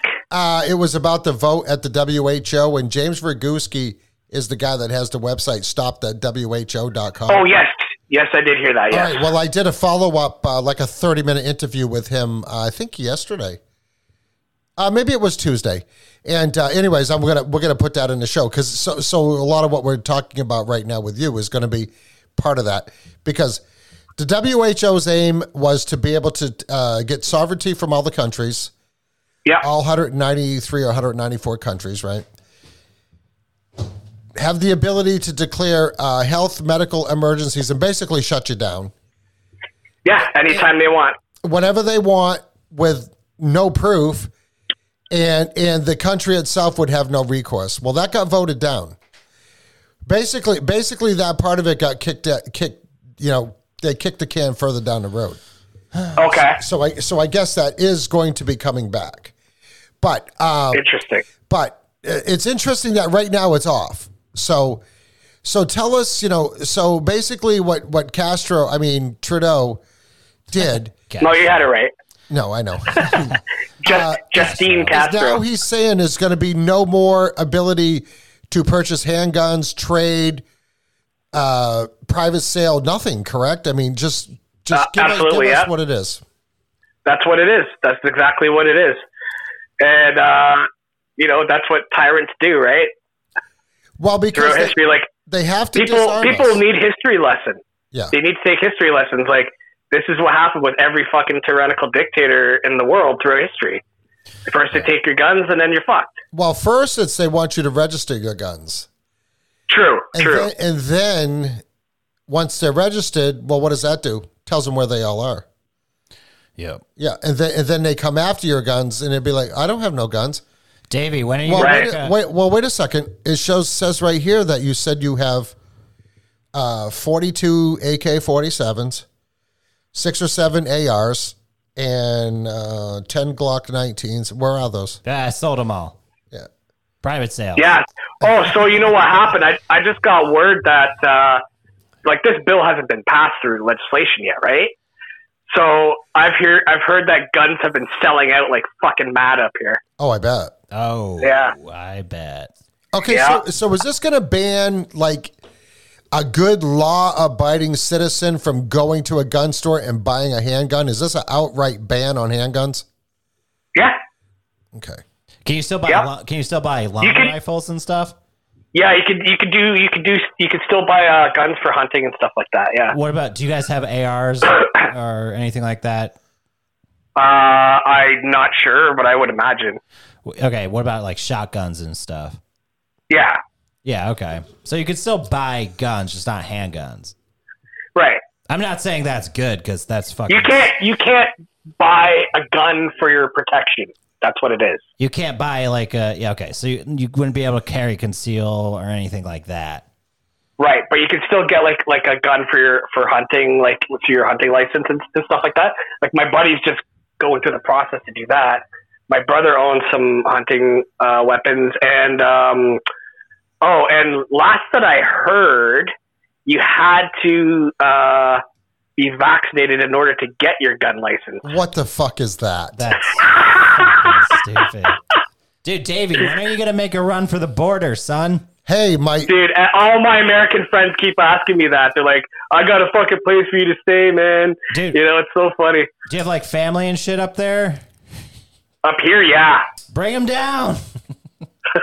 Bring your guns and run for the border, Davey. actually, Dude, you the only the only fucking person in my entire family who's awake is my ol- eldest brother. Your eldest? Yeah, he's sixty. He's sixty-one now, and uh, old are he you? lives Oh, like. your mom was Ah. busy.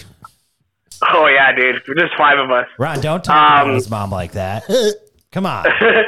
no, he's. uh Where was I going with this? Your eldest Uh, brother is the only one that's awake.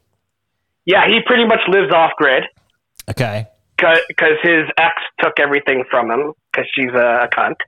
Uh, What? and he lives. Yeah, he basically he's basically a hermit, and he's got like nine sled dogs that he that's uh, sick. sleds with in the winter. That's so cool. And uh, yeah, So- that's my vacation this summer is to go visit him. So- he's like about five hours north. him. Is he up? is Yeah. he- Is he, up near uh, Hudson Bay? I mean, is he way up there? He do you, do you know where uh, North Bay is? North Bay. Yeah, Ontario. That's way up, But- isn't it? Yeah, it's about like a five hour drive from you north. Wow, that's crazy. Yeah, So but listen, he's, if- he's past North Bay. but if your brother gets shot and he had to, okay, so say your brother wanted to buy a new gun and, and he's got to get vaccinated, and then when he gets shot in the news, they'll say he's been shot and sadly he's passed away. But, He was, thank- he was but thank, eaten by his sled dogs. thank God he was vaccinated. thank God he was Right. vaccinated because it could have been a lot worse. Yeah. Right?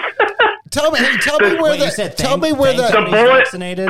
the bullet Thank wound God wouldn't have leaked Thank God so he was much. vaccinated. Thank God he was Right. vaccinated. Yeah, because now once his sled dogs eat him, then the sled dogs will become they'll be vaccinated. And when they crossbreed with the and they'll wolves, safe. Then the wolves will be vaccinated. then vaccinated. they'll be vaccinated. Your brother's really doing his And part. then when they kill the deer, the Doing deer are already part. getting COVID. right, yeah, fuck, Right. fuck the deer though. Who needs those? I'm He so badly, he so badly wants to like get on my podcast and use his voice, but he's got like no technology. Davey, your your Canadian accent was just heard real hard right there. Oh, with, with, like with what word? I like. Oh, you said. Uh, oh, uh, I don't know. Uh, so badly, I think was like. Do we do we sound weird to you? Everybody says I got a wicked accent.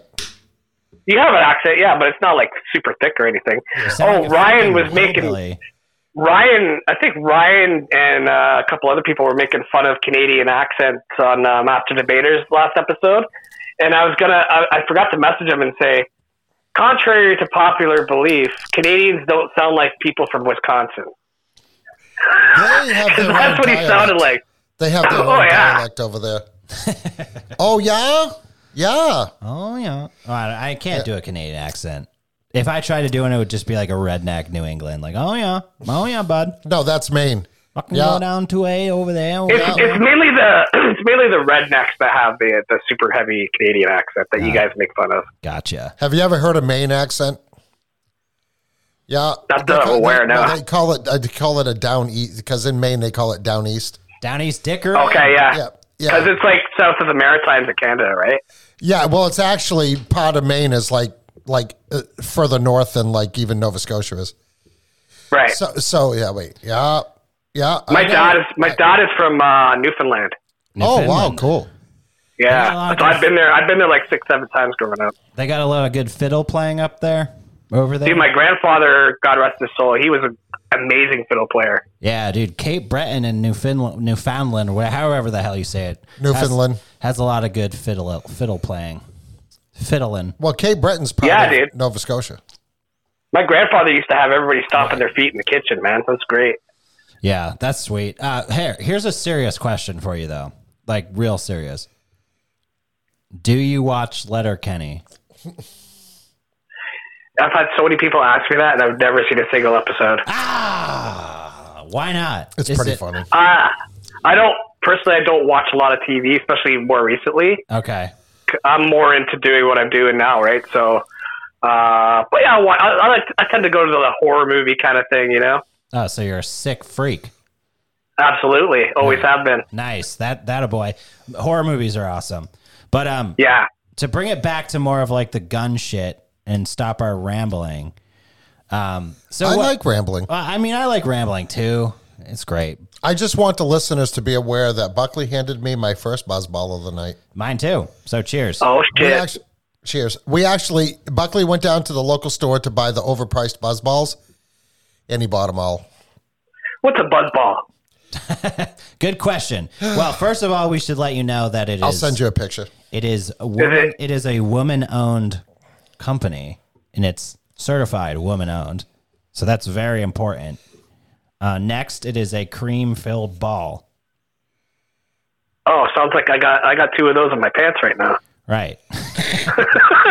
it was, so these women, these these women actually modeled it after the Oh, male testicles. Davey, Um, Oh, Davey, are you on video or are you on just regular? for my podcast? Yeah, no, calling me. Oh, it's uh, it's video. I see it. I see it. Yeah. See that? Oh yeah, yeah, yeah. That's a buzz What's ball. the what's the uh, percentage in that? Fifteen, baby. Damn, is it cream? It's cream, right? Oh yeah, it's- cream filled balls, dog. Damn, damn. So anyway, so what's the consensus of Canadian people? Are they going to push back on this or what? Well, like you saw with the Freedom Convoy, I think it's highly possible. I mean, that woke a lot of people up. It also woke people You know? up to know that the government can shut their bank accounts off. Exactly. Yeah. Yeah. But the stupid people think that that's a good thing. You Right? know, you know, there's a member of parliament up there. Yeah, probably. There's a member of parliament, and I don't know if he's from Ontario or if he's from Quebec. Uh, I'm going to look it up. His name is Pierre. Pierre. Pierre Poilievre. Yes. Poilievre or something like that. Yeah. Polivet. Pierre Pourlier. Uh, Poiliev. Poiliev. That's it. Poilia. Yeah. Yeah, he's he's he's the uh, opposition. Yeah, that Double guy. literal. Yeah, this is this is him right here. He looks like Uh, a beta. Uh, Polivet. Dude, he's he's aggressive. I love that guy. Yeah, dude. Yeah, yeah, It's- he is. He is he's like, fucking uh, hilarious too. Yeah. Oh, yeah. He's, Like, he's got a lot he- of good videos. He's a conservative member of parliament.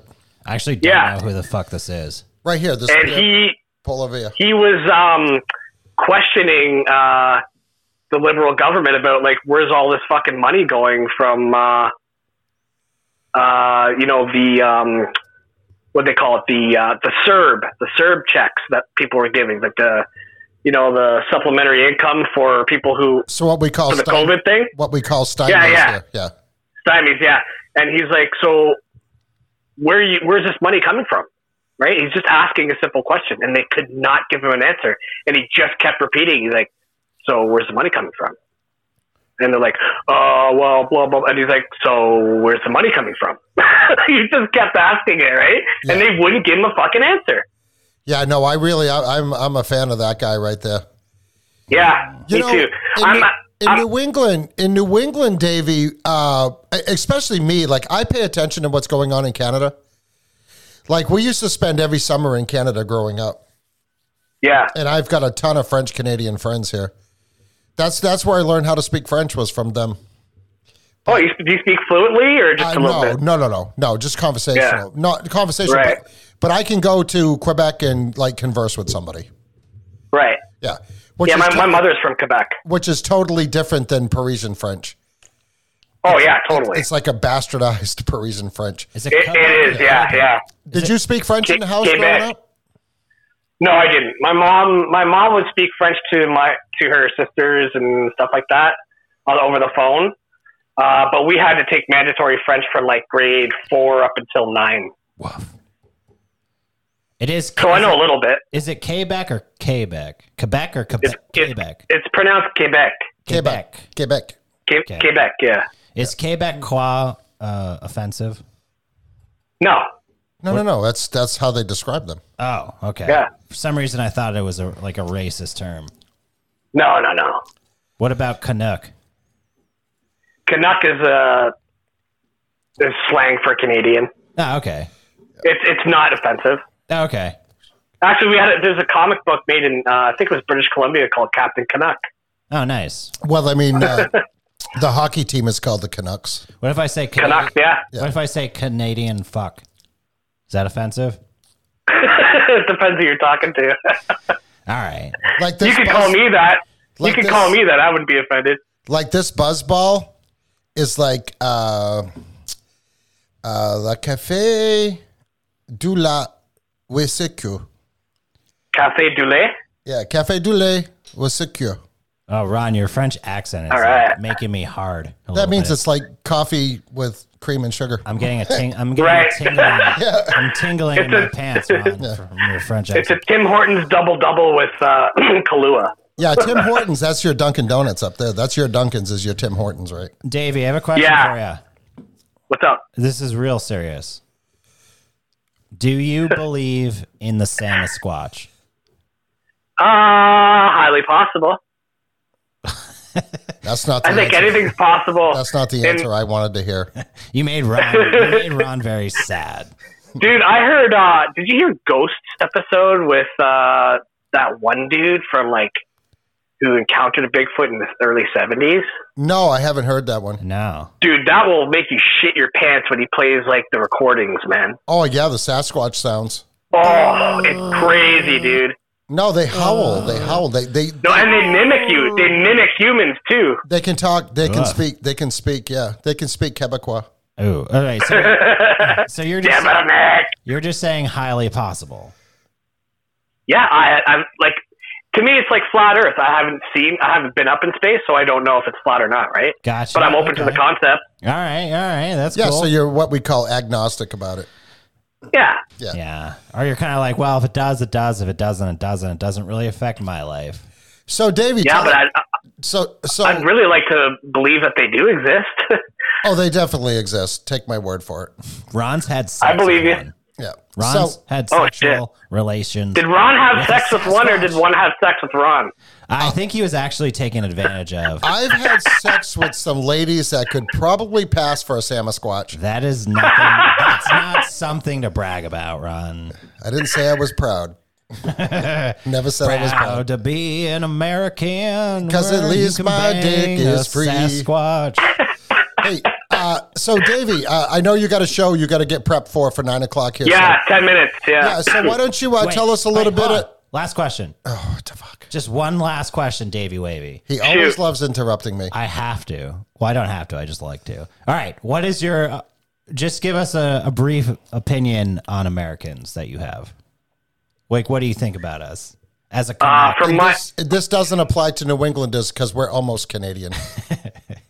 I don't really know. I know that a lot of Americans can be ignorant of what uh, Canada is all about. Like they, it's like they, it's like we're almost like non-existent.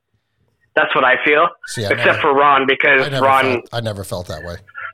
yeah, but that's for like the for the most part. That's what we think. Like, because I'm an online gamer. Like I play like Call of Duty and shit.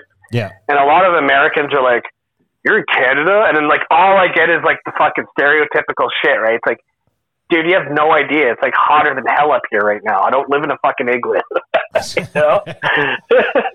like the other day it was like fucking 95. Well, yeah, you're in you're in you're outside you're outside of Toronto. I mean, that's no different than being in Upper Peninsula. Like LA. Michigan. Yeah, Yeah. yeah. It was it was Yeah, hot but, here. uh, it was hot here this weekend too. It was in, in the 90s, which is awesome. I love it. Yeah, dude. Uh, honestly, in my in my honest my my personal opinion, I've had nothing but positive uh, encounters with Americans. Like most of my audience is American. Uh, I went down to Arizona a couple times, and the people there were super fucking friendly. You know It's why? like, because why? if if you live in Arizona and you're not Mexican or like Ryan, part Mexican, you're from New England. They have a they have a they have a holiday down there that's called New Hampshire Day Where's no this? shit. in Arizona. What? Yeah, so many Is people. that because a lot of people from New England move down there? yeah, if they don't go to Florida, they go to Arizona Yeah, I would in a heartbeat. I would move to Arizona. or You, you or know, Myrtle Ari- Beach. You know, Arizona at the very, very bottom has a small jaguar pop- population. Do they really? Yeah. Huh? I got into big cats recently I for like the fifteenth thousand time, and that's something I found out. You want to you want to you want to check out a cool big cat page? Go on Instagram and look up Luna the Pantera. Luna the Luna de Pantera. Luna the Pantera, and uh, she's a black puma, and she was raised as a kitten with a Rottweiler puppy. Is this some chick you banged? Holy no, shit! no, it's a cat. It's a big cat's page, It's a stripper. and uh, Stripper from like well, there is there is this uh, dancer called Lexi Pantera. She's pretty famous. Damn. But uh, but yeah, it's called Luna the Pantera. Go check it out. It's really cool. It shows it shows her when she was a baby and the Rottweiler when he was a puppy, and they play together, and they're just best friends. And it's it's pretty it's pretty awesome. I'll check it out. I love Yeah. looking at animals and shit. They're awesome. Personally, I don't believe that people should own big cats. That's just my No, on it. no. I think it's fucking dangerous. It is. But I think she was a rescue of some sort. Yeah. All right, Davey Wavy, it's almost nine o'clock. Uh, So re- yeah, so plug hold your on. shit. Bugley, hold Oh, on. So- hold on. Yeah, so tell us a little bit about the Red Pill Cartel, then we'll let you go. Yeah, so I just get uh, a bunch of like-minded, crazy people such as yourselves on my show uh, as a guest. I don't go solo uh, because I don't. I should practice that to tell you the truth. Like I should probably do one episode like that, but Buckley and I almost never have guests on. Do we just? yeah, I know. But yeah, but you still have you still have the banter between you two, right? Like it's Yeah. just me. I'm a, I'm a lone wolf, right? So. I like to get guests on and uh, shoot the shit and, you know, develop relationships and get their name out there at the same time. And uh, I just have a blast doing it, man. Do you have a lot of homeless people where you live? Yes. Okay, so why don't you just drag one of those onto the show? Yeah. Dude, it's so funny that you say that because I thought about doing that yesterday. I mean, I think that would be interesting. Like, get a homeless person, bring Yeah. them on, and say, okay, what brought you to this point? Right, right. Because now you're on a podcast. See, Do you want? see, do you want me to kill you? see this morning you were shitting in the street and logging your shit on the shit app that we talked about last week. and now you've reached a whole new level. You've reached the pinnacle of life because you got on the Red Pill Cartel podcast. there you go. Davey Wavy, uh, let, hit me up, and uh, if you want us to come on your show at some point, we'd be more than Absolutely. happy, more than happy to. Absolutely. Yeah, and then we'll see you on the tavern too, I'm sure, somewhere. Yeah, maybe. Oh, yeah. Yeah. All right, Davey, listen, man. I'm, I'm going to let you split because I know you need a few minutes to get set up for your show, but thanks for calling in. Absolutely, man. It's a pleasure. All right, I'll talk to you soon. Have a good night, bud. Thanks. Come on. Peace, guys. Bye. And that was Davey Wavy from the Red Pill Cartel. Red Car Red Pill Cartel podcast Let's see if we can get our little Miss Kristen back. or something like that. He's a Canadian. He's one of the cooler Canadians I've met. So Why is that ringing? It's supposed to be on silent. Oh, Kristen, answer your Kristen, phone. Pick up the fucking phone. Okay, sorry about that, honey. I, I was trying to merge calls, but you can't do it with Instagram. Kristen, why'd you hang up on us like that? I hung up on her. We don't appreciate it. I was- Okay. I was there for a while. We don't and then I started appreciate getting it. sick. Hey, if you do something like that again, we're gonna have to take care of you. Okay. I'll watch my back. That was like my shh, terrible mafia voice. Okay, hold on. Hello, everyone. This is Ron from New England from the Wicked Planet podcast. We would like to bring Kristen back on. Boo. like a magic fart sound. Okay, so Kristen, we're gonna probably be wrapping up here in a few minutes. So, so, what's your final words on mind control? I mean, it's been done in the past. I feel like it's still going on just because it's not publicized. Like, just because it has not all been declassified yet. Who's to, like, let's see in five, ten years what else gets declassified from the CIA. You know, it's the stuff that they have the power to do is just Well, it took a FOIA request to expose MK Ultra Yeah. from the Freedom of Information Act. Yeah, like they didn't want anybody to know about that. I'm surprised that Google's even talking about this deep dream thing. You know what I mean? And I'm then they have wondering this- Then they have this other thing called Deep Mind. That's also from Google. huh. Those are the Have you mi- researched it? those are the mind controlled people right there. Even Elon Musk is kind of scared of Google. I believe it. So, Kristen, So what's your final words? I know Ron what's your final rudely what's your final words? Ron rudely interrupted you, like he always does. I did. I'm sorry, Kristen. I'd say Go ahead. I'd say mind control 100% exists and it's still being used. I mean, Do you think they use mind control through television programs? for sure. For sure. Mm. Like people are fucking glued just through the screens in general. I mean, who knows what pitch that thing is giving off that we can't hear? Well, isn't that what they equate to the Black Mirror? Is screens? Yeah. Or well, just Yeah. pro- programming in general. Yeah, yeah. Just think about like your daily program. I, I know that I watch a lot less news, and, and, and I don't know if I feel any better because I still kind of feel a little fucked up in the head most of the time. I had to set screen times on everything. So like I can't I literally can't use my phone for more than 2 hours a day and I can't go on Facebook or Instagram for more than 20 minutes each a day and it was hard at first, but it was, it was definitely really beneficial because I wasted so much time scrolling. And then, of course, as a girl, when you're scrolling, it's like, oh, why don't I look like that? Oh, what do I have to buy to look like that? And what makeup is she wearing? Like, how come her hair? Like, you know, it's just a constant comparison, and like, it's not good for me. Wait, Not you good can, for me you at all. can set screen times on all that shit? Oh yeah, my phone will tell you how much time you've been online. Well, I know, but you, you can set. Can you set it up in a way where it like shuts down? It won't let you Yeah. use it. Oh, I didn't know that. Yeah, Yeah, I mean, on Android, it's um, like an app timer. It's like right on the phone in the like uh, where all the apps are for like detecting your heartbeat and like your health stuff. There's a digital Oh. well-being section. Yeah, Maybe pretty I'll try that.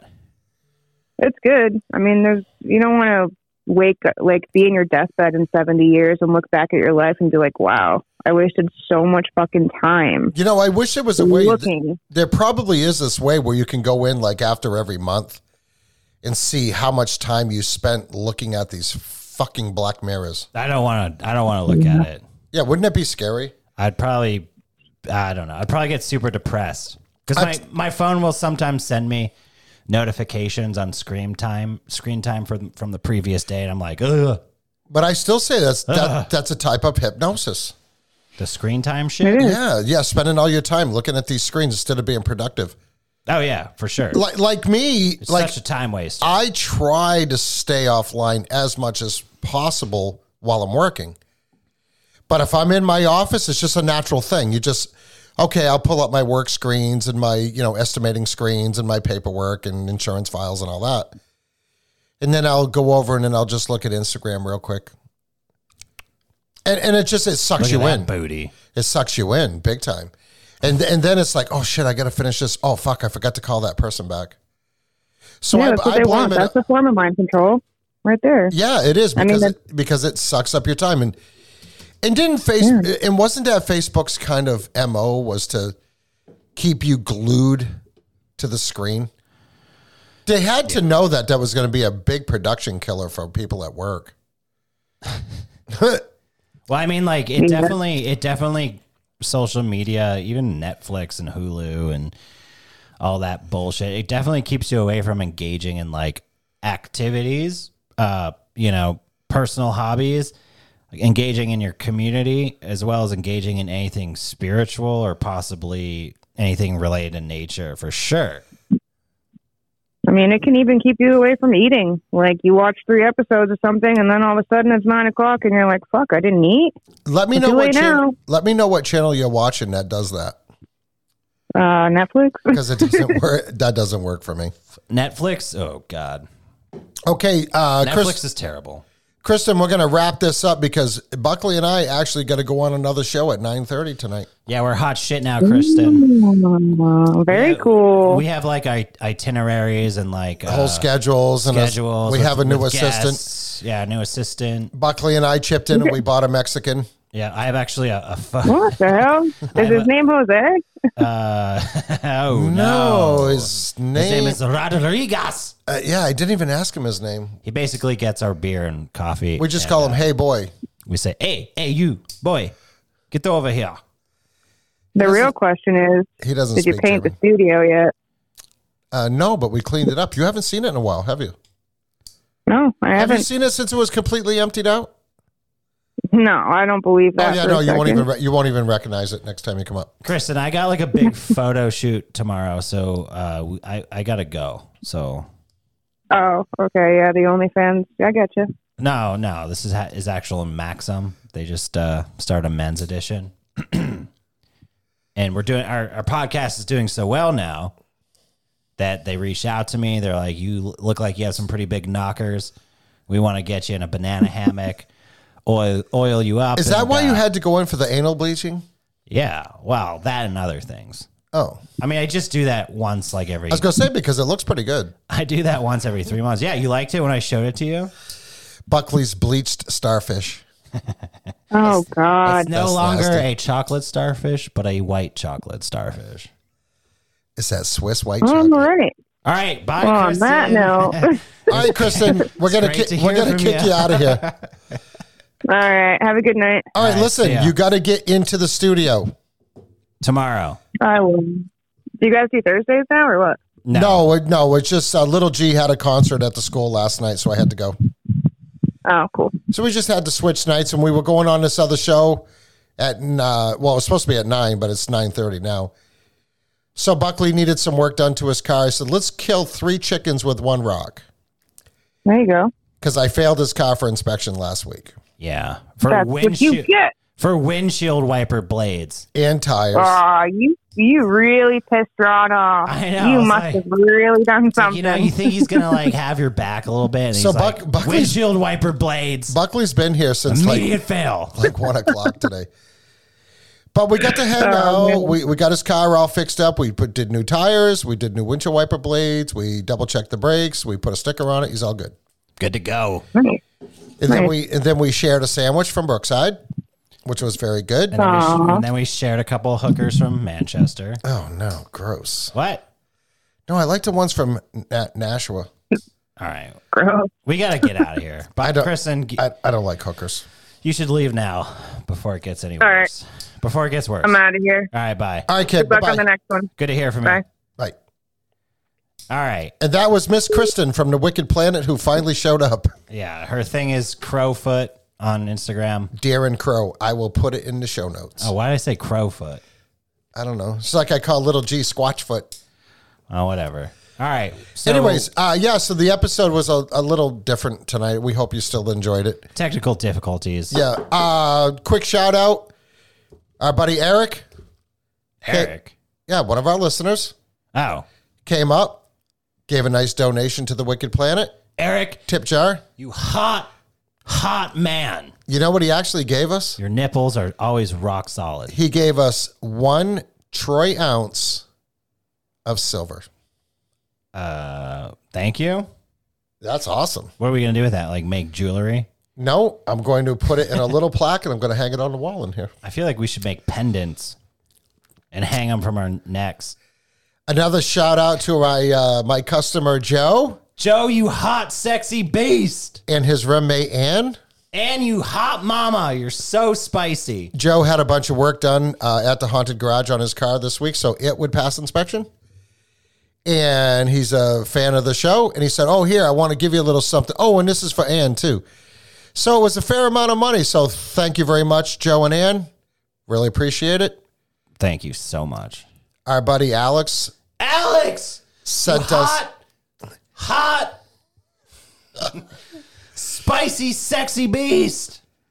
sent us a nice little tip jar via Venmo. Thank you, Alex. Thank you so much. So, uh, so that really helped out because we're getting ready to. We got to make our second payment on the new equipment. So, uh, so we appreciate. Listen, we appreciate all the help and all the support. Uh, I know some of our shows we take a little dark side. Some of our shows we do things a little different. Tonight we just wanted to try a few things. Now, I also had a follow up interview with James Roguski. Oh, nice. the man from stopthewho.com who let us know and kind of explain to our listeners uh, the results of what happened at that WHO meeting that they had last week that was uh, kind of kind of kept under wraps. They didn't want really anybody to know that was happening. But that was all based on uh, the vote for all the countries to give up their sovereignty. We touched a little bit about that on the show earlier and with Davey Wavy. I'm going to play that for you. I'm going to put that in the show. So this show is going to be a little longer than normal. It's Wow. about it's about a half an hour. It's about a half an hour interview. Yeah. So right now we're gonna we're gonna give us a three a three second pause. One What? What, are we doing? Mississippi, two what the fuck are you doing? Mississippi, three What are you doing? Mississippi. Ron's lost it.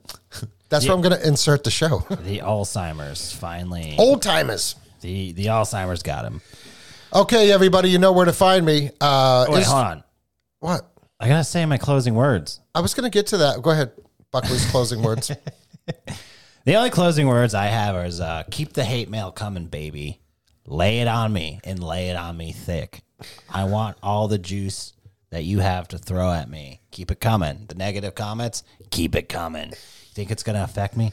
It's not. I like it. I drink it in and I use it as ammo to come back even harder. He drinks it in, and then he pisses it out. I shit it and piss it out into the ether. And then it comes back at you as negative juju and karma. There you go. I like that. Boom. no, but thanks for listening. Have a good night. Yeah, thanks everybody for listening. Hey, you can find me on Instagram at Ron from New England and the Wicked Planet Podcast. Hey, a big shout out to all of our friends in the podcasting circle that, let- that do little stories, Instagram stories for our show. I really appreciate that. And I'm going to work on returning the favor on that. Yeah, well, big, well, also pr- appreciation to everyone in our podcasting circle because there's a lot of good blokes out there, you know? Some good guys, Yeah. Oh, yeah. A bunch of good guys. A bunch of good people, and ladies. Can't forget them as well. Oh, no. Fair amount of ladies, too. We, I mean- we appreciate it all. Guys kind of encompasses everyone, but We do not discriminate here at the Wicked Planet but guys, we should say mankind. for all men. Ooh, was that a helicopter going over? I think that was a plow truck. Is it snowing? Oh, that's just a helicopter that's spying on the It's Wicked just- Planet. Yeah, Black Ops helicopter. Yeah, which is weird because that's usually Wednesday night, not Thursday. Well, Jose, uh, we saw one earlier out there today. Yeah, we have a lot of military aircraft here. Yeah. Yeah, because they're stationed right down the street. Anyways, looking for bodies. don't look in the pig pen. Anyway, okay, so anyways, thanks everybody for listening. Uh, we're going to talk to you real soon. Ron from New England, signing off. Buckley. Out. Hi, I want to. This is Ron from uh, Ron from New England from the Wicked Planet. I I want to welcome James Roguski back onto the show to give us a little recap of what happened at the WHO meetings that uh, that we uh, we're hoping we got the results that we're getting so far. Uh, but Jim, thanks for getting up early out there in California. You've probably been up all night anyway, and uh, Hey, for thanks. Thanks, I- thanks for having me. It's uh, it's always fun to report uh, very very good news. yeah. So so let's uh, so so let's go over uh, uh, you know what happened and try to give us uh, you know a little bit of a like a recap of. Uh, you know where we are right now at the end of phase one, because I guess from what I understand, uh, phase two is already in the works. Yeah, you know, um, we, we absolutely, completely, and totally won uh, phase one, if you want to refer to it as phase one. Uh, let me back up just a little bit so people who maybe haven't uh, heard about this before get an idea of what uh, really went down this past week. Back in January, the Biden administration uh, submitted a set of amendments to something known as international health regulations. Now, I understand most people have never heard of that. It's an 84 page document that governs how the WHO behaves in regards to um, just, you know, if there's an emergency, you know, like what we're dealing with these past two years. And so these regulations have been around for more than 100 years. In the current form that they are, the document has been around since 2005. So we've been dealing with this for 17 years. And now they wanted to make a whole bunch of changes. And the changes really didn't have anything whatsoever to do with health. There was nothing about early treatment or essential medicines or nutrition or sunlight or any of that sort of thing. It was all about control, compliance, surveillance, bureaucracy, and it. The main thing that really just was horrific was a, a transfer of control and, and sovereignty on a certain level from each individual nation um, having the final say as to whether or not an emergency is declared in their sovereign territory. And all of that would have been given over to one man, the Director General of the World Health Organization. And it was just an outrageous, blatant power grab. Oh, big time. And so, yeah. what what ultimately happened was they had their meeting uh, this past week from the 22nd to the 28th of May, and even before the event began, there were rumblings that you know the, the phrase that came out was the working group that was dealing with these amendments was unable to reach a consensus. Now that's nice diplomatic talk for somebody raised hell in the back room somewhere and said, "What in the hell do you think you're doing?" And and so on Tuesday, when they were supposed to be discussing this in their morning session for a couple of hours, just beforehand, a whole new document was presented, and I've got the list here. It was presented by Australia, Bosnia and Herzegovina, Colombia, the European Union, Japan, Monaco, the UK, and the United States. And the interesting thing about this new um, set of amendments was one of the articles that's listed is Article 55 of the regulations that says you have to do this four months in advance of the assembly. You can't just drop a bomb like this on the same day that you want people to look at it, understand it, and and um, you know potentially vote on it. So I find it very amusing that the document is self-defeating because it literally says inside the document that any new amendments have to be presented four months in advance. So apparently, rules are made to be broken. Um, it, it's it triggered a um, bunch of discussion that was only supposed to go for two hours before they voted on it, and it went Tuesday, Wednesday, Thursday, Friday. They resubmitted uh, a revised version of this secondary document, and they ultimately did what's um, it- it's a form of voting, but it's a really um, it makes people uncomfortable. Literally, they did all kinds of backroom deals to get agreement uh, on on this, and, and they were very obvious about you know, hey, we're reserving a room um, in the Palace of Nations, and we're all going to be talking back there. And in, in the spirit of transparency, we'll send you an email as to what happened.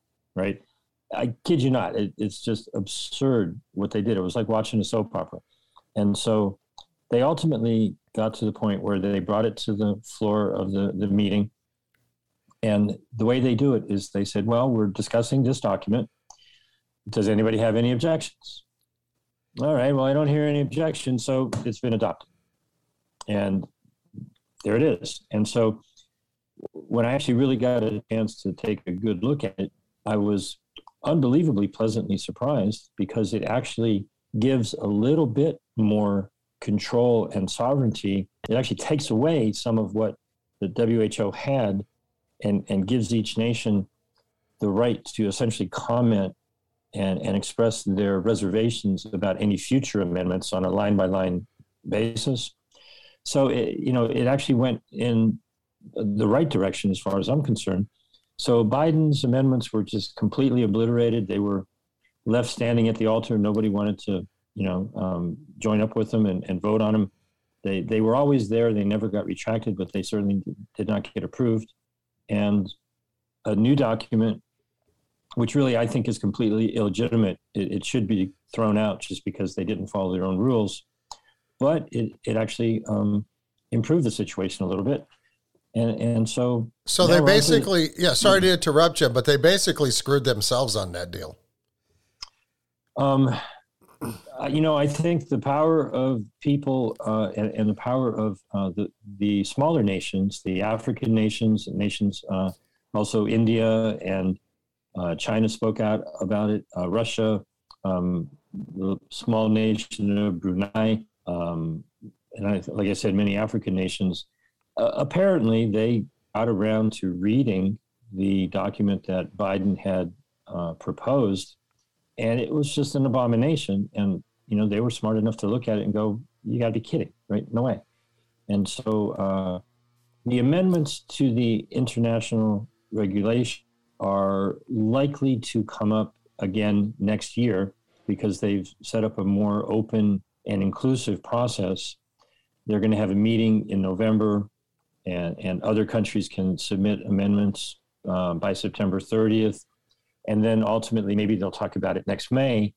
But uh, now the conversation shifts to something called the Pandemic Treaty. And so that's round two, if you will. Yeah, you know, uh, the funny thing mm-hmm. about this whole thing with the WHO was like, this is a major vote that's going to affect the whole world, essentially. What was it, uh, 193 or 194 countries are all part of this, and and nobody knew anything about it. I mean, you you you Jim, you're like the only one that got this information out there, and thank God you did because you know I know you've made a lot of rounds on a lot of shows, and we've all tried to try to grab you to get some information, and in turn, kind of share that information out there and get it spread out to the masses and on the Wicked Planet Telegram page, people were like, "Oh my God, what is this? We've never heard anything." I said, "That's why it's here." So read it, share it, get this information out there because basically it's it's the whole world giving up sovereignty to Tedros, you know, one person. So we're going to have a, a global dictatorship. We can't have that, and it's really cool to see all these.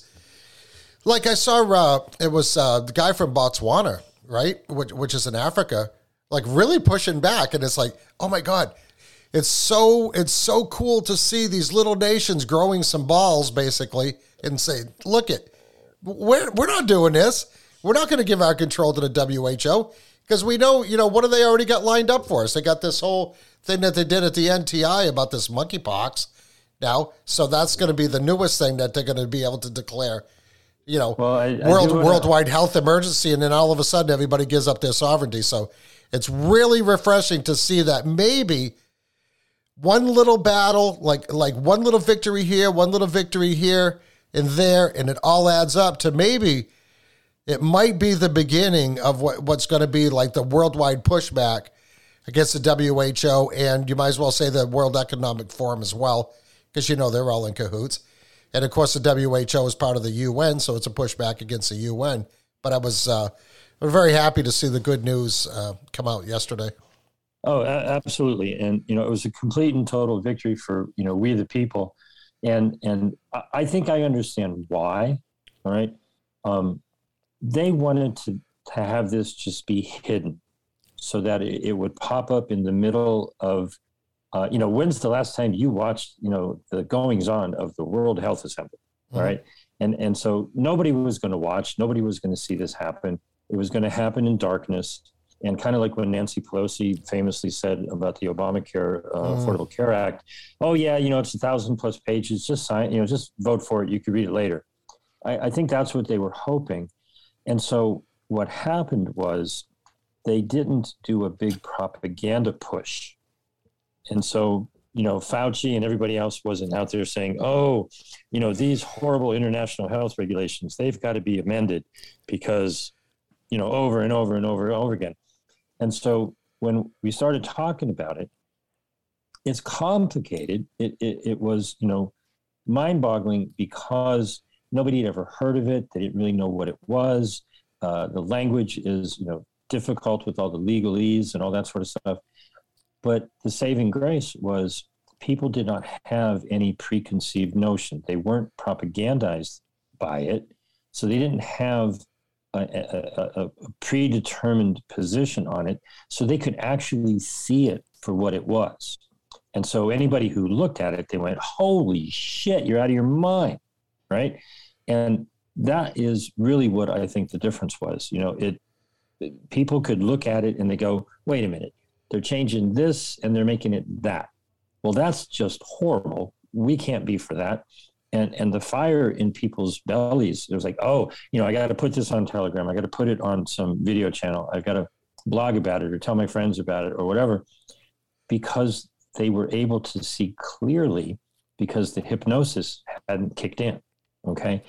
And so now what's coming is there was a lot of misunderstanding. Even mainstream media people like um, Glenn Beck and, and Tucker Carlson, they they reported on it a little bit, but they mangled the information so horribly. People people who watched that those shows they had no idea.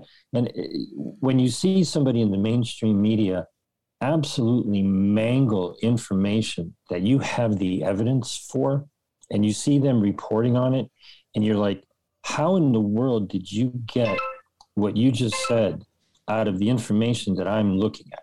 Okay. Once you've had that experience, and I've had that experience for decades now, you're like, I can't believe a word they say ever. Because, you know, if I know they got this wrong, well, what else are they getting wrong that, you know, maybe I don't know the details? Yeah, it's almost like it's almost like people were left to be even more confused than they were to begin with. They really didn't even know what to take away from these types of reports. And I think what the problem is is these people that are reporting on it in the mainstream media, like they don't know about it either. Like they don't know anything about it. And and and the same thing, even worse, big time. I, I actually wrote a whole article about it. Uh, I had approximately hundred thousand people come through one of my pages, and and the purpose of the page was to give them information so that they could contact their Congress people and their senators. And there's hundred senators, so if hundred thousand people came looking to talk to their senator, you know, maybe their senator got a thousand phone calls or emails, and and I was just one of many people doing this. So, you know, the Senate and House staff got an earful, right? You know, you obviously, unless you're a big campaign donor, you don't get the senator or the congressperson on the phone. You get their staff member, Sure. and so their staff members are people just you know like you and I.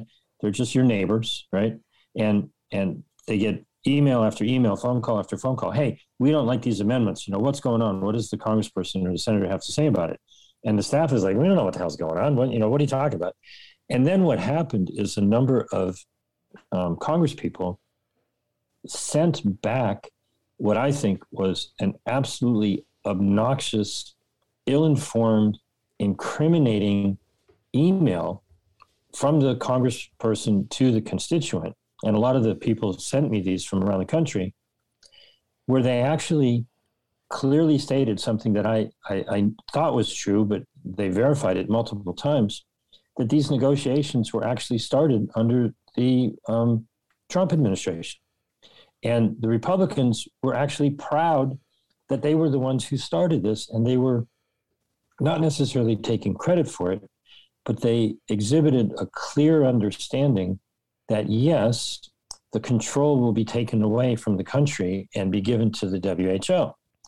And the general tone of it was, oh, you dumb constituent, you don't know what you're talking about. This is a great idea. We're all for it, which only enraged the constituents even more because, wait a minute, I don't care what your Republican or any other leadership says they want. You're our representative. We tell you what we want. You guys got it backwards. Right. Okay. Yeah. And that is probably the most enraging thing when hundreds or thousands of constituents are uniformly saying, we don't want this, we don't want this, we don't want this. I, I, really doubt that there were hundreds and thousands of people advocating for these amendments. Okay. And, and so when it's 100% in favor of something and you get pushback from your representative, it's time for that representative to be fired. And it couldn't be more clear that the the energy and the power and the influence um, is going in the wrong direction. It's, it's coming down from the top, and representatives are telling the people what they're supposed to believe when the constituents know better, and they're informing the representative staff who, out of the gate, say, "We don't know what the hell you're talking about," and then two days later, they're like, "Oh, here's what you're supposed to think." And it, it- it couldn't have been more obvious, more blatant, and, and quite frankly, more horrible. Yeah, you know, uh, so you're saying that these amend- changes to these amendments started during the Trump administration? I am saying that because Republican Congress people put that in writing. And um, Representative Michael McCaul from Texas was so proud that he authored the report that arguably started the whole darn thing. There was a minority report from the Republican Party about the pandemic that um, he, he published that in 2021. So that was long after the Trump administration. Um, but a half a dozen or so Republicans clearly stated that, well, you know, these things started under the Trump administration. Now, you can't say that Trump submitted them.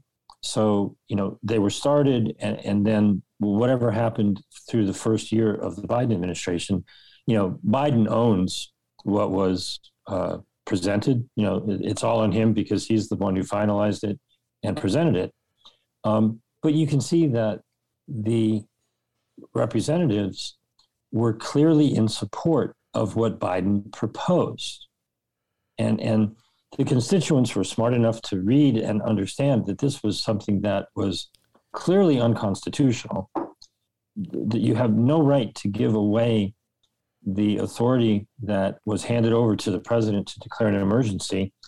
He can't give that authority over to anybody else. It's his responsibility it, it was a clear violation of trust and you get pushback from your representative when you're telling your representative what you want it doesn't matter what their policy is that's not what their job is their job is to do what the constituents in their districts say and if they don't even understand the damn job they need to leave Yeah, you know, we talked about that the last time we had you on the show, Jim, that the representatives need to, to, to do their job, which is to represent us.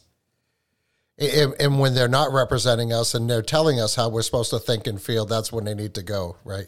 And clearly and what's really interesting, of course, we know we have the midterms coming up here in a, uh, you know what in November or something like that. I know they just got done with the primaries. They really got to know that they're having they're going to have a hard time. So I'm really shocked that this even came out now, and then and then all this information gets out to the masses. Like like who would want to give up your sovereignty? I mean, I can't imagine a, a single person that would want to do that, even if you're not, uh, you know, even if you are a Democrat. Just say, you know, I'm not beating up on Democrats or Republicans, but we know what side that this this kind of stuff is coming from.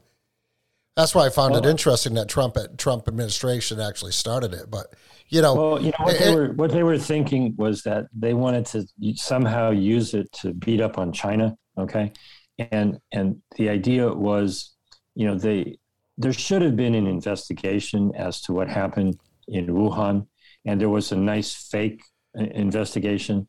Uh, I, I want to correct your pronunciation on something. I don't necessarily want to go down the, the rabbit hole, but the K in moneypox is silent. oh yeah, So make sure make sure you keep that clear because you know the same thing is happening again, right? The mainstream media is pushing a narrative about yet another uh, issue, and uh, you know we're just going to be flooded with misinformation.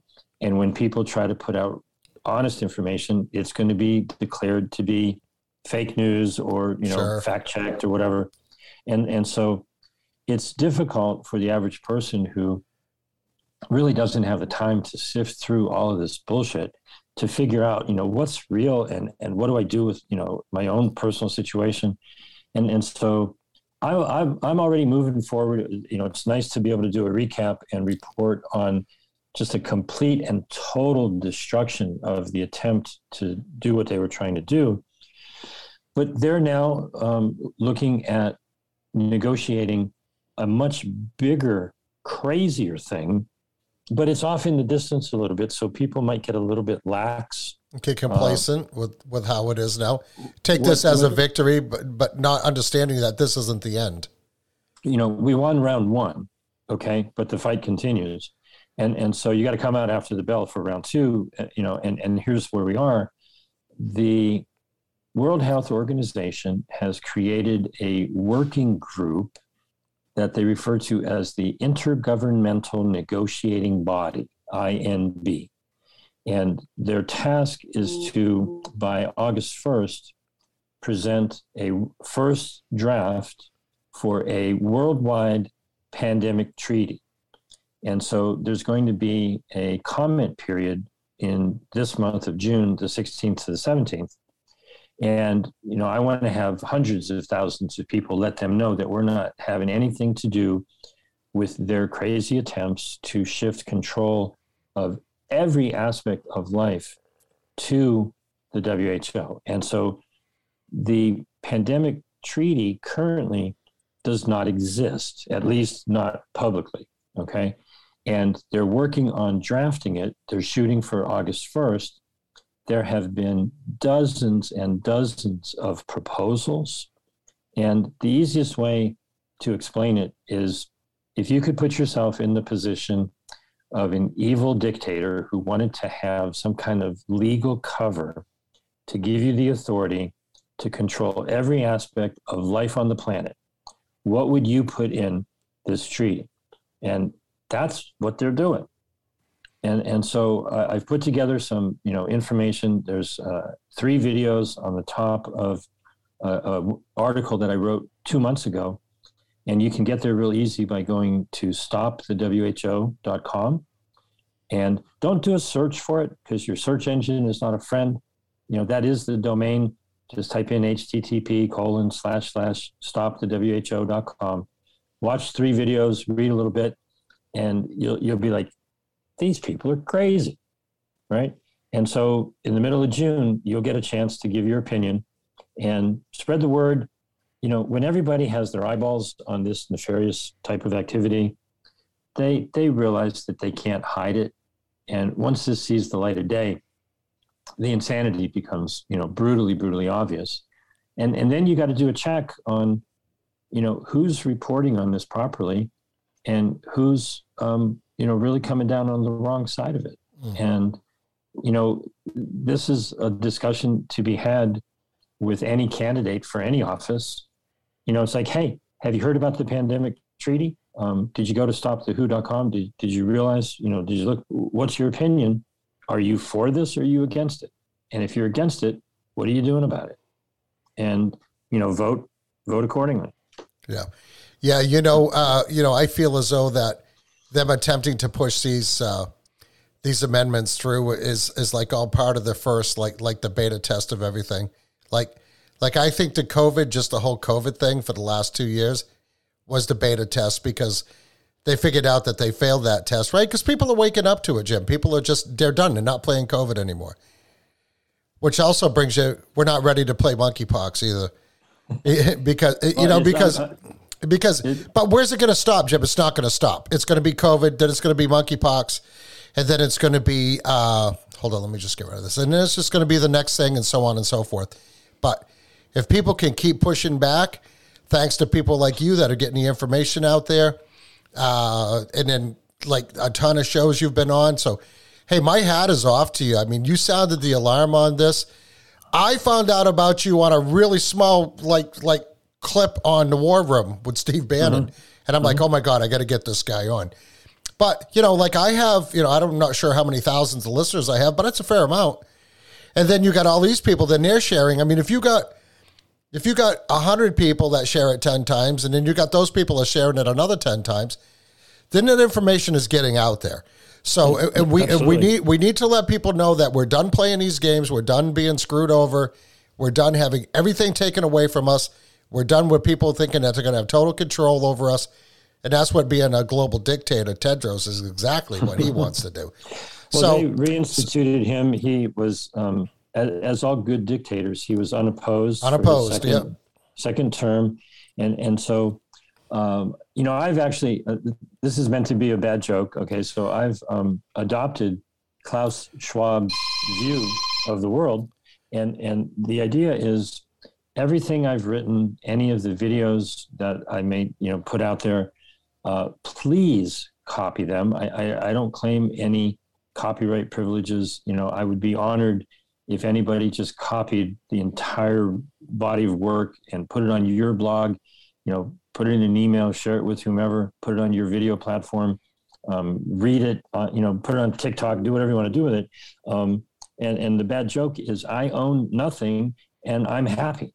Okay, please share it. Um, spread it to everyone that you possibly can, because if you don't know what's going on, and if you're being misinformed by the mainstream media, who even if they try to report on this stuff, they mangle the daylights out of it.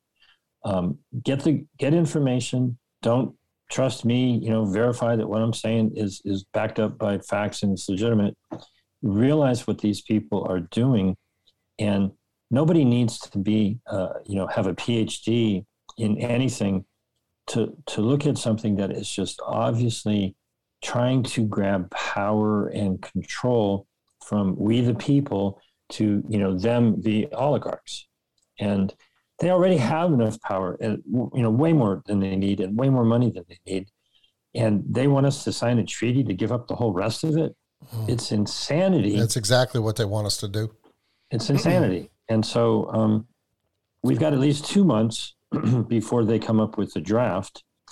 And God help them, you know, if they actually publish a draft of what they're looking to do, because then the fire is really going to hit. Because right now it's a vague target, because there is no actual draft of a treaty. Um, there are just all these many proposals. And on June 16th and 17th, you get to give them your proposal. You know, basically tell them what to do, Mhm. right? And and I think a lot of people are going to tell them where to go, but it, it's an opportunity to, with great numbers. You know, I'd love to see a million people comment. You know, when when has there been a, a public comment period where it's been at the forefront of of media where hey people um, go tell them what you think okay now they'll ignore it okay i get it but what we're asking people to do is you know take this time now to learn about it. Show that Um, there's actual pushback. and and you know take your comment and make your own you know tiktok video. Um, record what you're going to say.